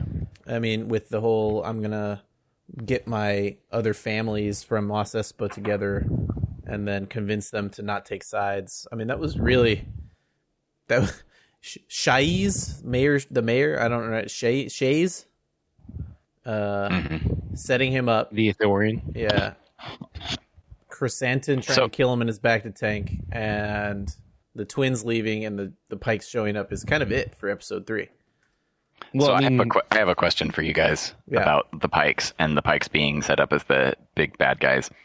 Uh, so in the episodes, we see the hover train go by and they shoot back and forth, and then they attack the hover train, and the hover train is run by the Pikes. He then goes to meet with after after he attacks the the biker gang or the Kintan Striders. After he attacks them, he, he then goes and meets with the Pikes in Mos Espa. Boba Fett goes and meets with the Pikes in Mos Espa. They say, you know, the whole thing about we're not going to pay uh, two parties. While he is gone, the Tuskens are ambushed and massacred, and he, he comes back. They've all, all he has to go on is that is that uh, graffiti tag for that he's seen the Kintan Striders put up. Do you Yeah. think? And then and then later on, uh, in the fourth episode when he's talking Fennec. to Yeah. uh, Fennec, Fennec says, "There's no way that those bikers did that." Uh, Do you guys think that it was the Pikes and they were just trying to set up the Kintan Striders, and that we're going to find out that the Pikes actually massacred the Tuskens down the road, or do you think that it really is the Kintan Striders? Oh, I would definitely go with your way. That's way better than I think being it's a biker Pikes, gang. but I mean, I'm curious. To, it kind I'm of doesn't matter, right? Because he obliterated the the the biker, the Yeah. speeder bike guys. So it would be better if it was the Pikes at this point. well, yeah, it, it'll be a lot. It'll matter a lot once he gets to the Pikes if if he finds out that it is them. Yeah, Yeah. I, It'll I'm- add even more stakes. but even if even if it was just the the the Kintan Striders, it was on behalf of the the Pikes. Like they did it because the Pikes told like they they they were like they hit us like you're supposed to respect us, and it was on their behalf. I do agree with the idea. Like I'm curious what she says. You know, like I find that hard to believe. I'm curious about that. Like they were, but they did seem to have more numbers when in episode four when they came back for retribution. They did seem to have more numbers than we originally saw when they hit that little that small um yeah, but they moisture farmer. they were trying So to it's like hard to. They were they were always sort of like uh not fighting. They were just beating. They were bullying. You know, they'd go pick on people Yeah. that Right. Yeah. didn't- And so I'm just curious fight if they had yeah. if they ended up recruiting more or having more people, and then they hit hit the Tuskens, and that's their numbers, and then and then overwhelming firepower could have, I mean, could have done it. But yeah, I'm definitely I'm curious because even even Fennec is like that doesn't seem like Yeah. something something's off there. Also, a funny note. Uh, so I I, ta- I said that I had the subtitles on, Mhm. so I watch these with subtitles. Uh, they're so when the Jawas talk, the subtitle says it's their language is Jawa'ese. I think I think we saw that a bit in Mando, but I'm not Okay, sure now. I had never heard Yeah. that before, so Yeah, I didn't know how to refer to the Jawa language. Uh, anything on episode three before we uh, jump out and uh, realize that our our gang is consisted of two Gamorreans, Fennec Shand, and a bunch of teenagers. So, Well- two things. oh, yeah. I Uh, well, so uh, I didn't get the thing about like the double meaning of the mods until episode four when when he was making the modifications to Fennec, Mhm. and then I was like, so obviously they call themselves the mods because they get uh, cybernetic, yeah, modifications. But then there's also the mods like from the s- is it the 60s or the, at least the 70s, Squad? like the, like the proto the like the proto punk movement in, scooter, in yeah, Britain. Yeah, Uh, I, I didn't that that totally. Um, obviously, they all have um, cybernetic. Uh, you know the I forget what her name is, but the the leader she's got a, the arm and the the a bunch of them have like eyes and whatnot. But I didn't catch the mod mod thing until until after Fennec's stomach Oh. got replaced in episode four. But I thought that that was kind of cool. The only Um, thing I could think of was the Mod Squad when they kept saying mods. I was like, it, yeah. what? What? Why, why do we keep saying mods? But like obviously that was what they were going for with Yeah. them being, you know, out of work and and the way that they dress and and whatnot. Obviously that's that's like not a very subtle uh this is what we're going for. It's Um, subtle enough that we didn't catch it until they said like just spelled it out Yeah. for us, and then we're like smacking our heads like, Yeah. duh. um, but I thought I thought that that was pretty cool. Um, uh, oh, I guess three things. I really liked uh, that uh, the the one the one thing that I think that we should talk about in the chase uh, uh, that we haven't already talked about is them driving through the painting, the McQuarrie painting, or like very close to a McQuarrie painting, except that they took out Luke. in, yeah they took out Luke. Um, it may not have been the actual. It may have been somebody else's rendition of that painting with Luke removed. It may be the actual Which one? painting. So when they're driving through the streets, there's two guys carrying a, a picture of Jabba's palace with a bunch of Jabba and a bunch of his menagerie in there. There's an actual McQuarrie painting of that with Luke in it that was concept art for Return of the Jedi, and the one that and they they end up driving through the painting. the The painting that they drive through has Luke removed, but uh, I thought it was funny that they were like basically hauling a McQuarrie painting across the street in That's funny. in there, and then uh, Yeah, it was probably Doug Chiang that redid it then. I I don't. They might have just you know like uh, removed out, used the actual McQuarrie painting and removed out Luke. I I didn't look at it closely enough, but um, al- and also like just hearing Danny Trejo say that Rancor are emotionally complex creatures was pretty cool. Although uh, my other my other conspiracy theory is, do you guys understand why he trusts Danny Trejo at all? Like I don't I don't understand why he lets him in because like so the Hutts the Hutts show up like an hour after Black Chrysanthemum gets captured trying to murder Boba in his own house. And then they're like, They "Oh, but we're leaving." like, Sorry, here we're going to give you this Rancor and this Rancor keeper with it. Like he doesn't hire Danny Trejo. They give they. I I don't know if he's if he just if he's choosing to or if he's like some kind of like a slave that they're making stay with the Rancor or whatever. But like I don't understand why Boba Fett in in universe why Boba Fett would trust this guy at all. Yeah, Because that's like totally the the Hutts are like, here we're going to give you this incredibly dangerous creature and this guy that we have brought that's going to train him for you, and we're just going to leave them, and, and he just like lets them into his house. And yeah. Meanwhile, he doesn't keeps seem saying, to have "However, any concerns whatsoever that Danny Trejo may not be on the up and up.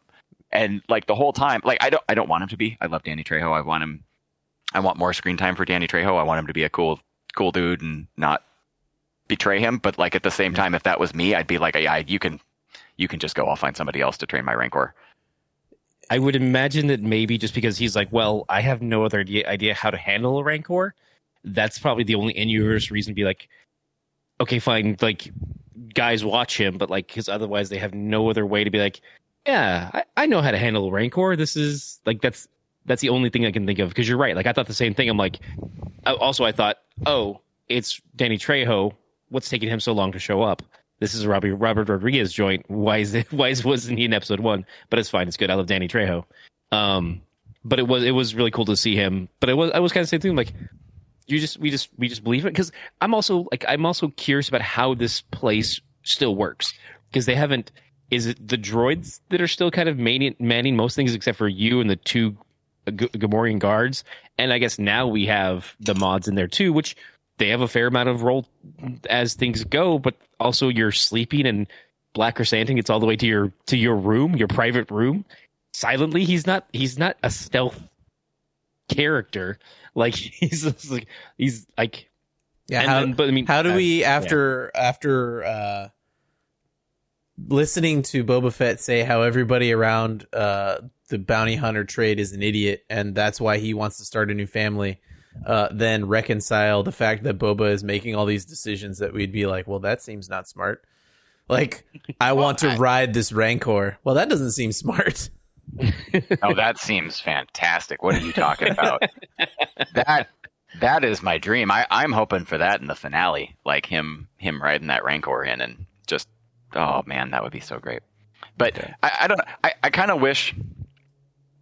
I wish that that we got something, and maybe it's coming, but probably not at this point. I wish that we got something more to explain Boba's character shift between how he Yeah. was portrayed before he fell into the Sarlacc and how he basically because because basically we get no explanation as to why when the Tuskens save and capture him at the beginning of episode one why he's had this character shift because he's acting very differently in this show than he was in Empire Strikes Back and Return of the Jedi and obviously something happened but I would have liked a little bit of exposition or story about why that happened um, I wish we could get that. We're probably not going to. Maybe It, there's a it sounds like in get that. episode four they're starting to let you in the behind the curtain a little bit where um where uh what's his, what's her name uh Fennec says when they're outside Jabba's palace like ah the Tuskens have made you soft and he's just like nah I just done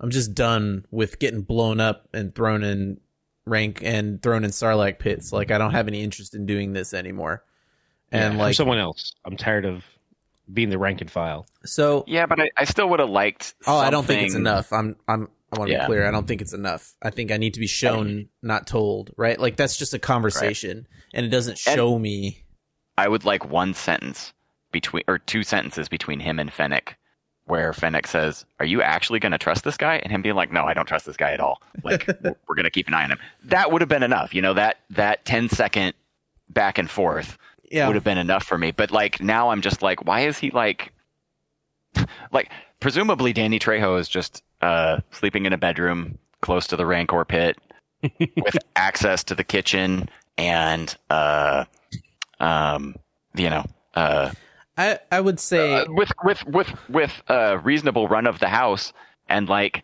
If Black Chrysanthemum could get up into his bedroom, I don't see why Danny Trejo couldn't get up into his bedroom and slit his throat while he's sleeping. So I don't.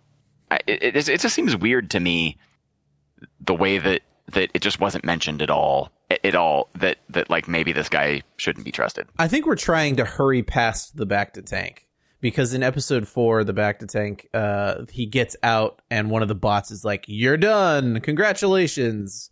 So says it. Uh, no, one of the says- robots. it's like, one of the "Your wounds are robots when he gets out says, "You're completely healed, master." Uh, Yeah.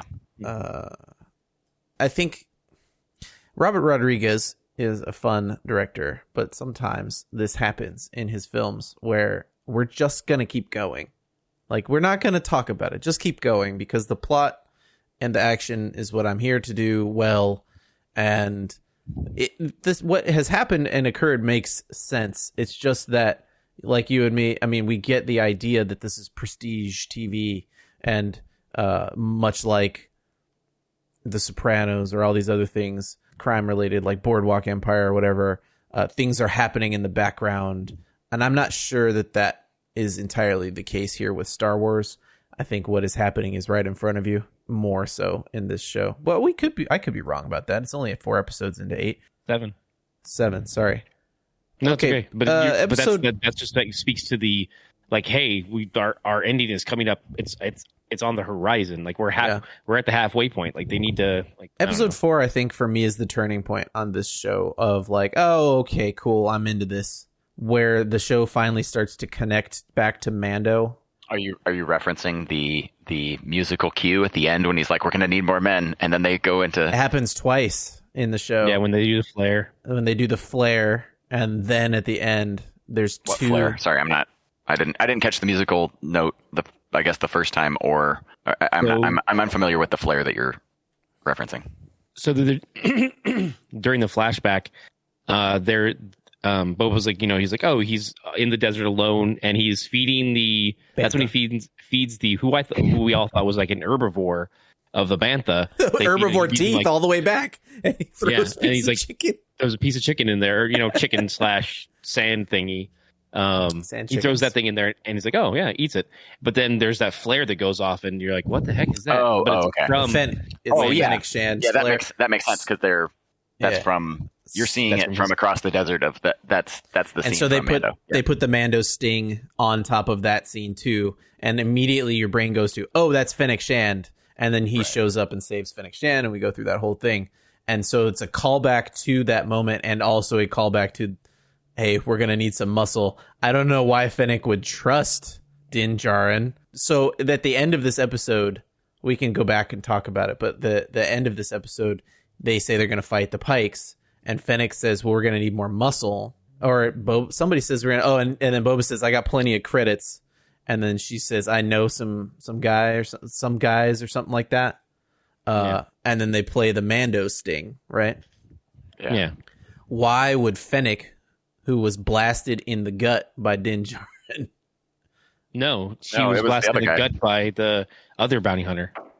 oh okay well he left her in the desert to die so The the other guy left her in the desert to die. mm, They so he I think when they come when he comes back with like the the he's like oh I'm gonna go get this stuff. He blasts her and he's like oh you know you're worth this much and he goes off to go capture the kid. The crooked bounty hunter does. Like he he he he abandons her in the in the desert and goes off goes off mission and goes to go get the the kid, and that's that's where his and then Boba is like shit okay, not Boba Din f- follows him back to town if I remember correctly, but they actually didn't. The crux of it is that they didn't have a negative interaction aside from her him. he was outsmarting her literally hunting her I don't understand how that's not a negative reaction negative interaction, but he was he was trying to capture her, but he didn't shoot her. He didn't say like, "Oh, you know, you're a piece of." He's like, "You're a bounty, and I'm I'm here to catch you to help him, so I can get paid." Like, the, and it's I mean, and also just like just like with Boba and uh, Black Chrysanthemum, it's like this is a professional thing. Like, I understand. Like, you're not you don't hate me. You're here to collect a bounty. So that's what that's what's going on right here. There's a certain amount of professional courtesy there. Also, the same thing happens with um when Boba picks up, uh, finds her and saves her, and he, she's like, "Oh, I'm more, I'm, I'm worth more alive." And is like, "Yes, but I don't want to collect the bounty." And they, they go, they go into that discussion. It's like, I didn't like, I, I'm not here to hurt you, or like, there was not a. She didn't go like, "Oh, you're that double dealing Boba Fett. I know about you." It was very much clearly like, there's a professional like. We're both we're both bounty hunters. We both played this role. We understand that there's a certain amount of not anonymity. Um, there's not a, there's not an animosity. I'm trying to think of the right word, but there's a certain amount of just I keep coming back to professional courtesy, just like understanding like it's the job. And Mhm. so, but like he wasn't the one who shot her. He wasn't the one who necessarily left her in the, left in the desert because I think that's when like I think Din goes off to capture get the get their mount or or get the bike or whatever, and that's when he comes back and it's already been done. He doesn't know that she doesn't know that he left her for dead if he if he was there. So and then later on, their other interactions are they show up on Ty- Typhon. I think it's Typhon. I'm gonna forget. I'm Tython? Gonna, I'm gonna Tython. Yeah, Tython. That sounds right. And Where they're they like, "Hey, we want the armor? armor." yeah Yeah, they want the armor, Yeah. and they face off a bit, and they're kind of at, like you know stuff happens, and they all act professionally with each other. They agree to work together to save um, Grogu, and so all the don't think, interactions. I don't think that the the Grogu and the armor and all that like would I would call it a positive interaction. I guess she was willing to die on the bridge of that ship though. It's weird though that she would say, "Oh, I know somebody," and it's like Fett Fett knows Din. like why Well, would you, why okay, you got to they- be? yeah, they I think play it's other the, people They too. play the musical cue Yeah. for Mando, so I, I'm, I'm like 99 percent sure we're gonna get at least a short bit with Din and possibly some other people from the show. But she could be talking about any number of other bounty hunters. We could get, Dengar, yeah. the- I mean, like we could. She could be talking, uh, or or um, Ask, Embo? Forlom. or uh, Embo. or uh, Cad Bane. We could be talking about any number of other people besides. It won't be Uh, Cad Bane. Yeah, not after what he did to Boba's helmet. Hypothetically, outside what of canon. So in the in the episodes that we didn't get out of Clone Wars, the dent in Boba's hel- Boba Fett's helmet is from Cad Bane. Um, they essentially do like a, an old style gunfight, and Cad pull you know pulls first, and he hits him in the head and essentially knocks him out, and that's how the that that fight is supposed to end. And that's where that big one big dent in the Beskar comes from is from Cad Bane's shot.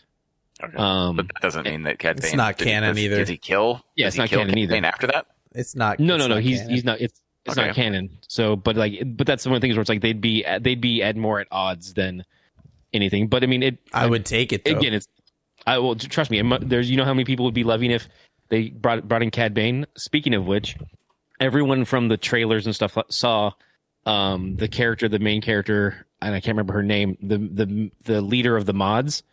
They saw you know the the dark haired girl with which by the way you can check your uh, messenger. I sent some images. If you guys remember the game master of Teräs Käsi yeah. the fighting game from like the 90s uh, on playstation there was a character in there called arden lyn and arden has you know black you know black hair. She has a robotic arm.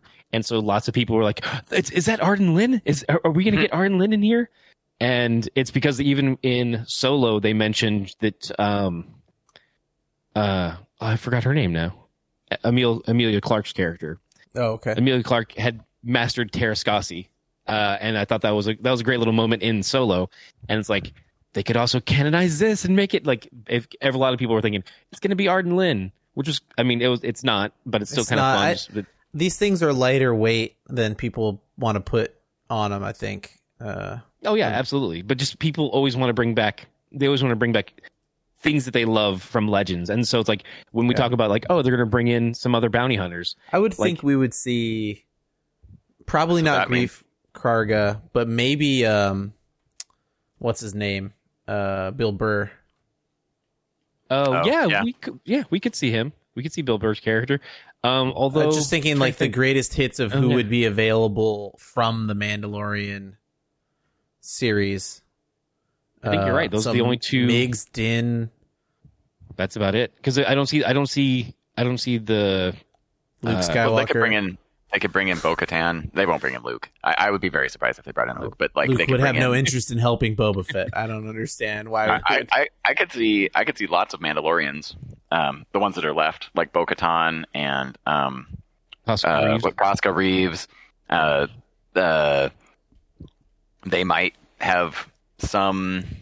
maybe Probably I less would- likely, but I wouldn't be surprised if they brought it him could in. be interesting to do that and then be like season three of the mandalorian is boba requires to help is required to help them take back mandalore yeah which i think that's where that's going to go because i feel the ahsoka tano shows the ahsoka tano show is going to go a different way more towards rebels storylines whereas din going to mandalore could definitely be a good step forward for him to be learned like if you're Mandalorian and and you believe you're of this sect, what does that mean? Where does that Yeah, what does that I mean don't- for you who's adopted into the world? And you know that's that because I mean it, it's very much from that moment where he's like, "Where'd you get that armor?" She's like, "I've been I've had this armor passed down to me for generations."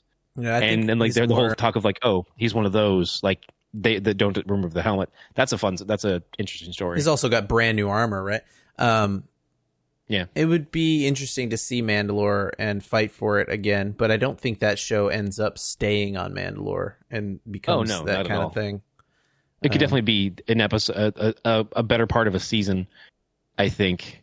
especially because he has the dark saber. It like, would. I think a lot of people would get turned off by that. That watch the Mandalorian for the Western episodes, st- the Western style episodes. Um, this is turning into what we thought, which is Boba builds a crew, and now we have a crime family show for the PG thirteen audience. the one of the meme reactions I saw to this was somebody re-editing episode one. Uh, every time, uh, what's Anakin's mom's name? Uh, Shmi. Shmi. Shmi says slave. They they they dub it with a really bad dub that says unpaid worker. That's the type of crew we're dealing with. I think maybe these shows will end up being lighter. You know what I mean?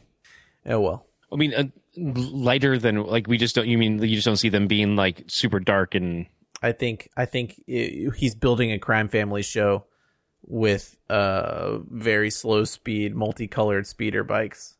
You know what I mean? it's not. That's part of it, but he's also got Santo. I, I think I think I think Santo's gonna Sant- join up. Santo seems like more of show than well, it, it comes down to how you shoot how you shoot the show because it's like yeah, he ripped off that dude's arm, but they don't show you any show blood. any blood. Like nope. Okay, I, I do want to talk about that Oh, for just a second. yeah, I have a big, we're- I we're have a there. big note in my thing. I said, "Kit, they destroyed the Trandoshans for you." So I watched this show with no no prep. I did not look at who directed this show. I didn't know who directed this show until we got to the end. When he picked up the Trandoshan, which by the way is yet another example of them tapping into my brain and being like, "What does Kit want?" Because we have talked on this Wookiee show to rip somebody's how, how arms off. angry, right? How angry I am at the Trandoshans about how they have treated the Wookiees. So this is yet another instance where where Jon Favreau is like, "What does Kit want? We need to write that." but when he picked that guy up by his arms, I immediately said out loud, "This is like in Mortal Kombat. Is he going to rip his arms off like Goro rips Jax's arms off in Mortal Kombat?" And then he did it. And then we get to the end, and it says directed by Kevin Tancharoen, who did the Mortal Kombat Legacy Oh wow! web series 10 years ago. And I'm like, Oh this all makes sense now. Like that makes perfect sense. and I was like, and and I literally, I literally laughed out loud because I was like, man, this is like, this is like some stuff inside stuff inside other stuff. Because like, like when he picked him up by the arms, I'm like, he's he's holding him just like Goro held Jax. Other than other than the fact that Goro has four arms instead of two, but like Yeah. the way that he was holding him with his arms kind of out like out to the sides, like he was gonna rip him off, I was like, I was like, man, is he gonna? And, It's like, and I'm like, happening! right, I'm like, I'm like, that's exactly how Goro held Jax when he was gonna rip his arms off in Mortal Kombat. Uh, we've heard about Wookiees ripping people's arms off. Uh, we know Wookiees, Wookiees hate Trandoshans and Trandoshans hate them. Is he gonna do it? And and like, then he did it, and and I was, I was like, I kind of thought he wasn't gonna do it when when uh when she talked to him because I was like, oh, they're gonna they're gonna they're gonna set me up and they're gonna make me think that it's gonna happen, but then because it's it, this is on Disney, they're gonna not do it, and and I was like, oh man, but then he did it anyway, and I was like, yes, It's like a, it's like Boba Fett is like a Matryoshka doll for just made just for Kit. it is. It, every every show they open up a doll and there's another doll with another thing that I want nested inside, or five things that I want nested inside, and I'm like, yes, even more things. It's like a loot crate. Yeah, It is. it's It- a kit. it's It's a this- kit loot crate. I, I, I, I understand that there are lots of people who, uh, maybe not lots. Uh, there, are- there, there are some people who are not digging the show as much as I am, but man, I am really digging this show. I really think that it's kind of that people were left. This its show is finding finding the story in front of people by saying, I think a little bit, we don't want to to to go too far in one direction with Boba Fett right away. We have to say he's a blank slate again and build this character very slowly in front of people so they don't get angry. And that kind of is panning out to mean the show in general is methodical, a little bit slow, doesn't have a clear, even stylistic thesis. It, it, especially, especially with Robert Rodriguez doing episodes one and three, and then I forget the person's One and name. four, I think. No, one and three. Uh, oh, okay. uh, the uh, I'm I'm I I can't pronounce his name, but Taron Chowan, I think is how maybe how you say it. but uh, he did four. Um, but uh, Robert Rodriguez did one and three. It and and three was very Robert Rodriguez. Even if Yeah. if I had been in a coma the last 10 years and didn't know anything and, and I just woke up and somebody showed me episode three when Danny Trejo shows up with a Rancor, And say, I would have been Robert like, Dre- oh, yeah, I'm like, oh, it, Robert Rodriguez is doing Star Wars now? Like, I, I would have been able to pick that episode out as a Robert Rodriguez thing with no backstory whatsoever. Uh, So but it, it does feel it does feel really kind of um, not as it doesn't feel as unified. I, I'm, I'm I'm struggling with the right cohesive. adjectives, but yeah, as as the Mandalorian felt like that they had different directors doing the Mandalorian, and the episodes but- within themselves were different stylistically, but they, They- felt more uniform as opposed to this Yeah. one where it's like a Robert Rodriguez episode and then a very a, an episode that feels very differently with the tribes of Tatooine There are and then another in- Robert Rodriguez episode, and then an episode that feels not as different, but somewhat still quite a bit different Mhm. with episode four. And so it, it is sort of a, a more of a more jarring in this in this series. Sure. Yeah. I, I- And that's yeah. I think what I meant by the word thesis. Uh, my brain is tired. Uh, Dave Well, Filoni good. and and Jon Favreau came up with an idea, and it was very clear. And they sat down every director that came in there and said, "This is what we are making." And in some episodes, it's more that than other times. Like I can think of standouts where they were on the the prison ship, where it's like, okay, well, that's not as much of a western, and it definitely That was very much a horror. that was like episode. a horror So film, yeah. And and when as soon as as soon as they get on the ship, uh, they sh- they switched that to where they would shoot it. They shot it basically with like Yeah. the the the over the shoulder of him with the strobe lighting, Yep. where like every time he'd get a little bit closer and stuff. That was shot very much like a horror movie, and it was just emphasized by the fact that the music sounded like a John Carpenter Halloween, like John Carpenter on the synthesizer. You know, dee dee dee dee dee dee dee. That that's that's the Halloween song, but like the the music was sounded like John Carpenter synthesizer 80s yeah, horror music and uh, yeah so that episode is a perfect example I think it's a perfect example of of a show having more of an identity than this one has developed yet, and that's all I meant by it. yeah Uh, speaking of music, I'm liking it so far. The music in this show is pretty dang good. It's uh, it doesn't have. So for for me, it doesn't have memorable scenes as much uh, in terms of the music, but uh, as an overall quality thing, it's it's high. It's high end. I like it. it and uh, we should probably mention that that uh Ludwig Göransson sorry if I'm I'm positive that I'm He did mispronouncing both your name Vote both shows, right? well he so he did as far as I know he did the majority if not all of the music for both seasons of the Mandalorian He and he did. did the theme the Boba Fett theme song but the rest of the scoring is done by uh Joseph Shirley Oh, who's that? I I don't know, but Oh. um, uh, It's Maria's I boy. have I have Yeah. read uh, I have read that people are saying that it's probably because Ludwig is working on something else, and so Joseph Shirley uh, has also worked on The Mandalorian, so okay. that's okay. Well, and I mean that's kind of the point that so like uh, multiple different conversations. Like one one friend was talking to me. He's like, "Oh, hey, is it true that Jon Favreau is doing all the all the future Star Wars movies?" Because he just heard you know through word of mouth through friends, and I'm like, I don't think that's true because like I don't think there's any movies aside from maybe I think there's there's Rogue One or Rogue Two. Like thing that's been Rogue Two. like Well, mentioned, but there's sorry. but the there's majority of there's also um, shoot, uh, Taika Taika has been given a movie. Taika's got a movie somewhere. Uh, yeah, I don't, uh, we don't. I don't think that we know anything about what it's supposed to be about, but he's been he's been officially said that they've given him a movie because they liked uh, his episode of The Mandalorian no, it was Yeah, so, so good. much. So yeah, and then and, and they're and they're good. And but then like to my point with with the, the the word of mouth that he had heard i'm like i think the majority of what he's doing is he's working on all of the tv stuff which is you know you've got mandalorian you've got boba you've got kenobi you've got ahsoka. And that's just those like the ones we know but there's still also the acolyte tv show i think that we're supposed to have. There's the cassian andor tv show. And it's like the idea that like there you can only spread someone so thin like and with the it's the with the speaking of the of Ludwig like he's working on Mando but it's like I'm sure he's probably has has been in meetings for Kenobi and all these other shows and Ahsoka and I'm sure that I mean, the, hopefully they'll find a head sound designer who's going to be in charge of all that for each show so they each have their own flavor and feel.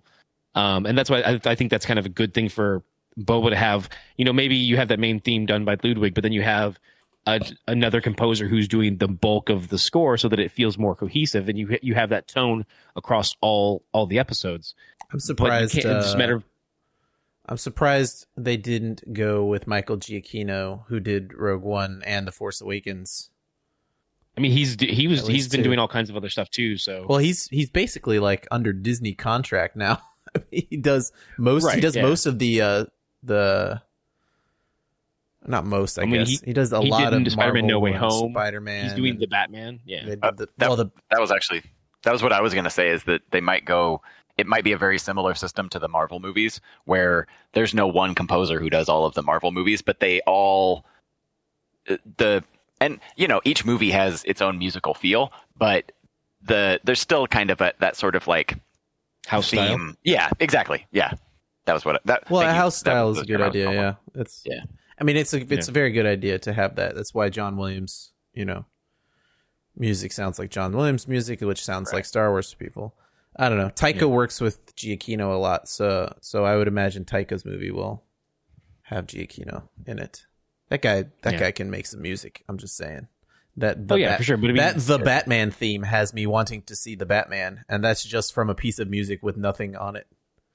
Anyway, Taika's still working on Love and Thunder, so Yeah, Yeah. And that's, I just that's- meant and- I just meant down the road they had they had said that they're giving him. I mean, I think technically, uh, Rian Johnson's trilogy is still not Dead. canceled yet. think Well. I, I don't think it's actually going to happen at this point, just because of just because of the scheduling, the way that they have already said that Rogue One's coming out in like two years, and then two years after that, another movie. I think we have Taika. Have they announced a third?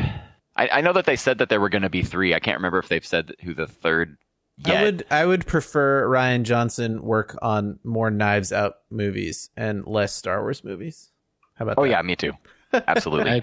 Oh, by the way, they I guess they did some reshuffling of I can't remember what the details are now, but whatever was causing the scheduling conflict for Patty Jenkins. Now we're she's back on where she's Patty's just back? working on she's More just Rogue? working on Wonder Woman 3 Back and again. And Rogue Squadron and whatever I can't remember what the third Dancing. project was that she was working on. I don't care. I'm but dancing. She like she got she gave up on that because they gave her enough money or Cleopatra. yeah, buddy. yeah, that's what it was. Yeah, What was she but working on? there's there's something else. Who? Cleopatra. There's Oh, there's like oh. there's two other projects that she's working. Yeah, it was Cleopatra. Did they did they give a trilogy to uh, Josh Who's the no, who's the who's the Marvel guy? The head Marvel Feige. Did Oh, they give Kevin a Star Wars trilogy to Mike to Feige? No, No, because Uh, Is that I what mean, I'm thinking of? It's not the worst thing in the world to pull back. I think a little bit uh, from the movie stuff, especially with how much they. I think what Obi Wan Kenobi is still coming. Another season of uh, Bad Batch, at least. yeah, which is good. I'm I'm I'm happy for that. It's I- Mando, yeah. Mando, Cassian Andor, Cassie Or, sorry, Andor is still in called. work. Ahsoka Yep. is still in the works. I think they've got enough Yeah, so on their plate. Let's take a break from making new. Feige has been. They did announce. There's no details, but they did announce that Kevin Feige is working on a Star Wars, an untitled Star Wars film. Like at some Work- point. I mean, if if he's Working producing on, it, that's you know. fine. He does. Yeah, like I I trust his his his working order and the way he develops things. He's he's he showed that's that's clearly his his strength. Cool. Yeah, I guess he's a he's a producer, not not uh he's not like directing or anything. But Yeah. But that was that was I think that those are the three, and I guess he could be producing like Rogue Squadron or the Taika Taika movie. But I think that they've, I think that I think that we have three movies because they they I wouldn't be sad. I think one of the let's Disney. Plus days or whatever. I think that they announced that there was going to be like Avatar, Star Wars, like Christmas. I think it's Christmas was going to be an Avatar movie, and then a Star Wars movie, and then an Avatar movie, and then a Star Wars movie, and then an Avatar movie, and then a Star Wars movie. Episode five predictions. Five five minutes of predictions for episode five, and then we're wrapping it up. I don't think that it would be impossible for Dengar to show up. Uh, I don't think I- so. he might not, but He's it- s- like He's too slobby to show up in this show. It's too pretty. I don't know. Other other classic bounty hunters. Do you think that there would be a IG88 or would be- Forlom or Zuckuss? I don't think that we will see Bossk unless it's immediately. I, w- I would I wouldn't mind seeing Santo fight Bossk because like It would be interesting Watching for him- Bossk to show up because Right. of Santo, and so Yes. that was my thought when we were going through them all earlier. Forlom and Zuckus is cool for me personally because I liked those characters from books, but eh, whatever. No one's gonna care. I think Bossk is interesting because we've already seen on the screen for people that have, don't know who Santo and all these other people are that um, he hates Trandoshans, and then you're gonna bring in a Trandoshan bounty hunter that everybody knows. You know that would be pretty cool.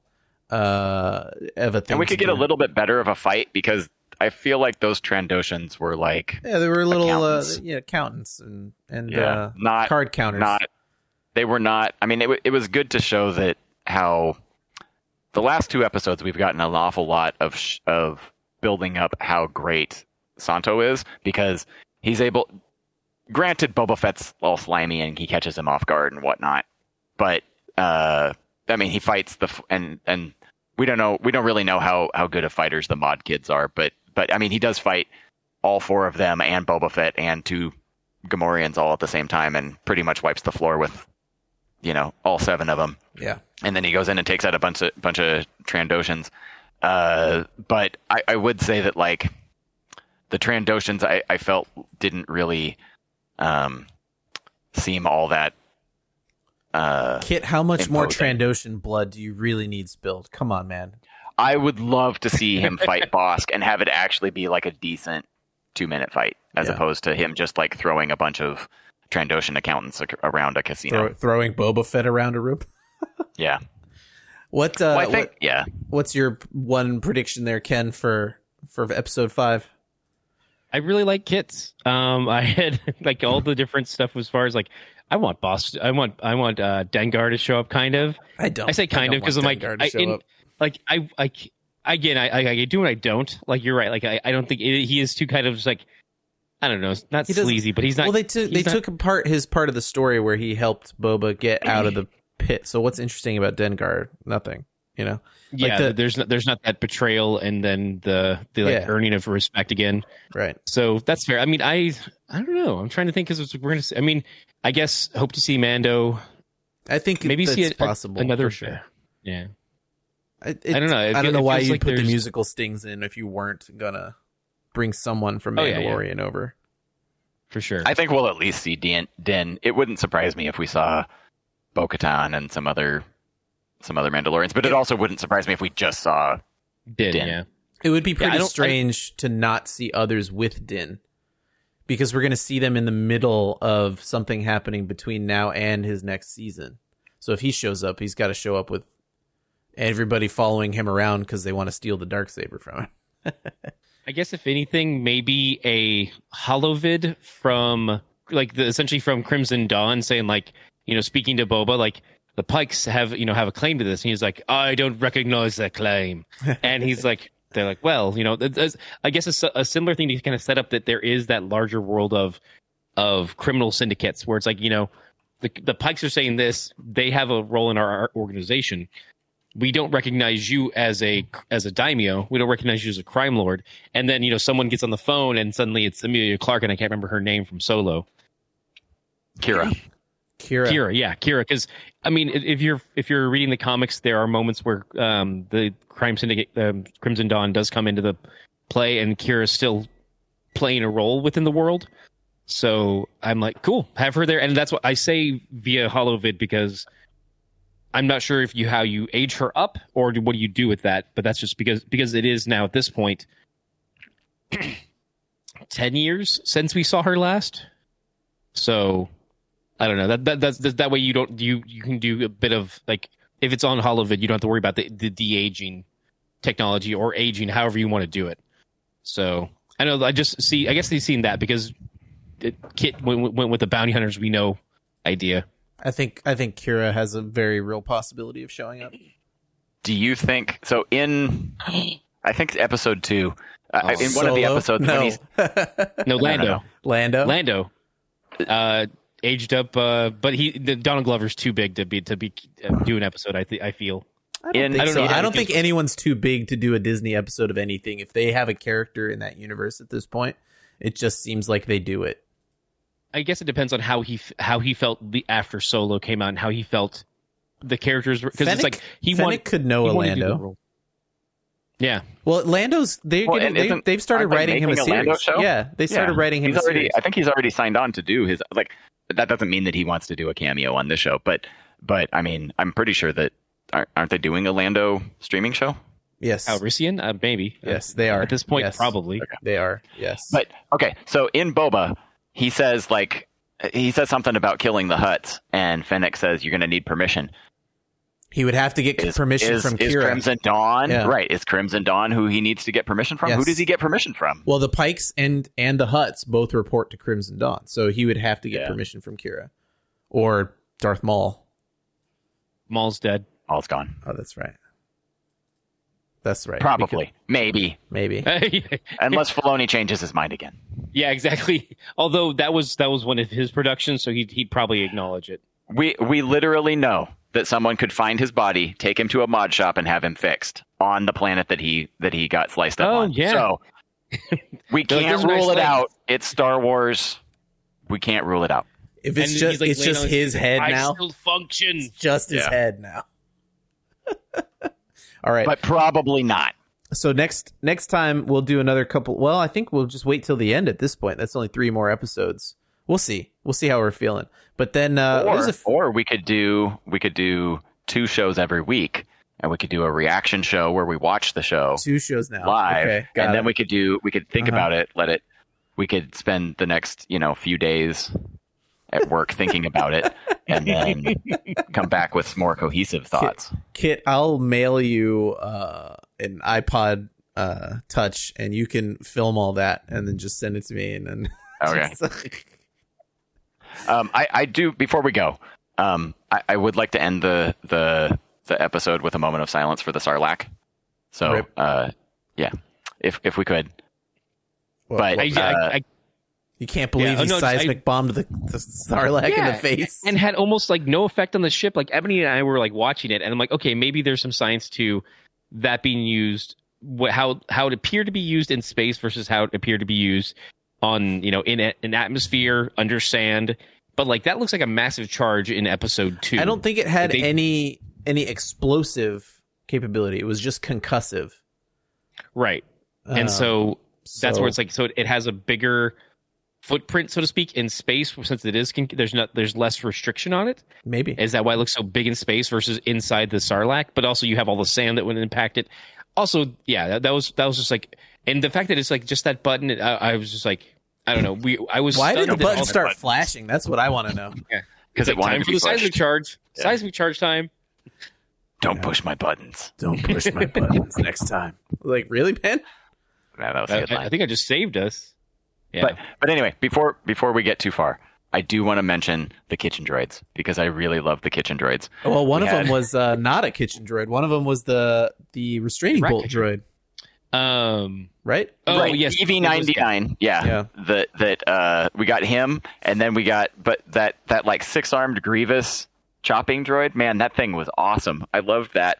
The, the the one that was sitting there chopping the, the cabbage, and then and then I'll when they came the in, it was, like, it was like twirling its arms like Grievous. Yeah, that was fantastic. I love that. I didn't need the rat Um, catcher. Uh, it was nice to see him again. I did. I think Yeah. the best part of that scene was EV ninety nine. Uh, Yeah. Um, I I think it's worth noting that some people have said that that's not EV ninety nine from Boba's Palace because that one ended up in the cantina. On uh, this is just another EV droid. was this also voiced by Mark Hamill? Him. That uh, oh, right. The other one was voiced by The, Mark vo- Hamill. So uh, I don't the know. one in the bar was Yeah. voiced by Mark Hamill. yeah. So maybe not, I don't, I don't know. They So were. the- they, someone said that The EV ninety nine from that Jabba's palace is in Mos Eisley, so they went and got another one and put it back in Jabba's palace. That doesn't make any sense. maybe they had multiples. Maybe they had I multiple E EVs. this Maybe is the, after Mando. look, Maybe Max after Mando Rebo is quit. back al- alive, so Yeah, you know. which I'm happy Oh about. I man, love- I loved I loved hit it Max or whatever she says. Is it hit it Max? I think that's what she says. I can't said. remember what she says. Yeah, Yeah, I love that yeah. man. That was such a that was such a good scene. I would like to know. I would. You know what? I want a bacta tank Max Rebo episode and figure out how he survived. He's Did just, it's just him. It's just. It's literally just the a, a very condensed. So like the the end of C, episode seven is ten minutes after the credits, ten minutes, and it's Max Rebo's Boba Fett. He just literally everything that happens to Boba happens to Max. He gets found by the Tuskens. He gets into a bacta tank. He has flashback memories. He steals back his instruments instead of his ship. He's like, it's go through exactly everything that Boba. He builds up a new band. Uh, they all drive around multicolored Vespas like that. Just redo all of it for Max and explain I, I how. think I think he's probably smart enough that when the lightsaber came out, he's like, you know what? I'm Uh, of here." I'm a musician, right? I'm not a hired gun. I'm a musician. Droopy, Sy, are you coming with me? Because I am I am literally jumping off the ship. We're out of here. We're going to catch, Yeah. uh, grab Fig, Figrin D'an and the Modal Nodes. We got. A, I got a plan. Let's get out of here. Yeah. Wow. All right. Uh, until uh, apparently next week when we're back with two episodes for the Book of Boba Fett. Uh, thank you, Kit. Thank you, Ken, for joining me. Uh, podcast we were gamers.com if you want to uh, send us your thoughts on who's showing up in episode five. Hopefully, this is out around that time. I'm trying. I'm really trying. And uh, uh, we'll talk to everybody then.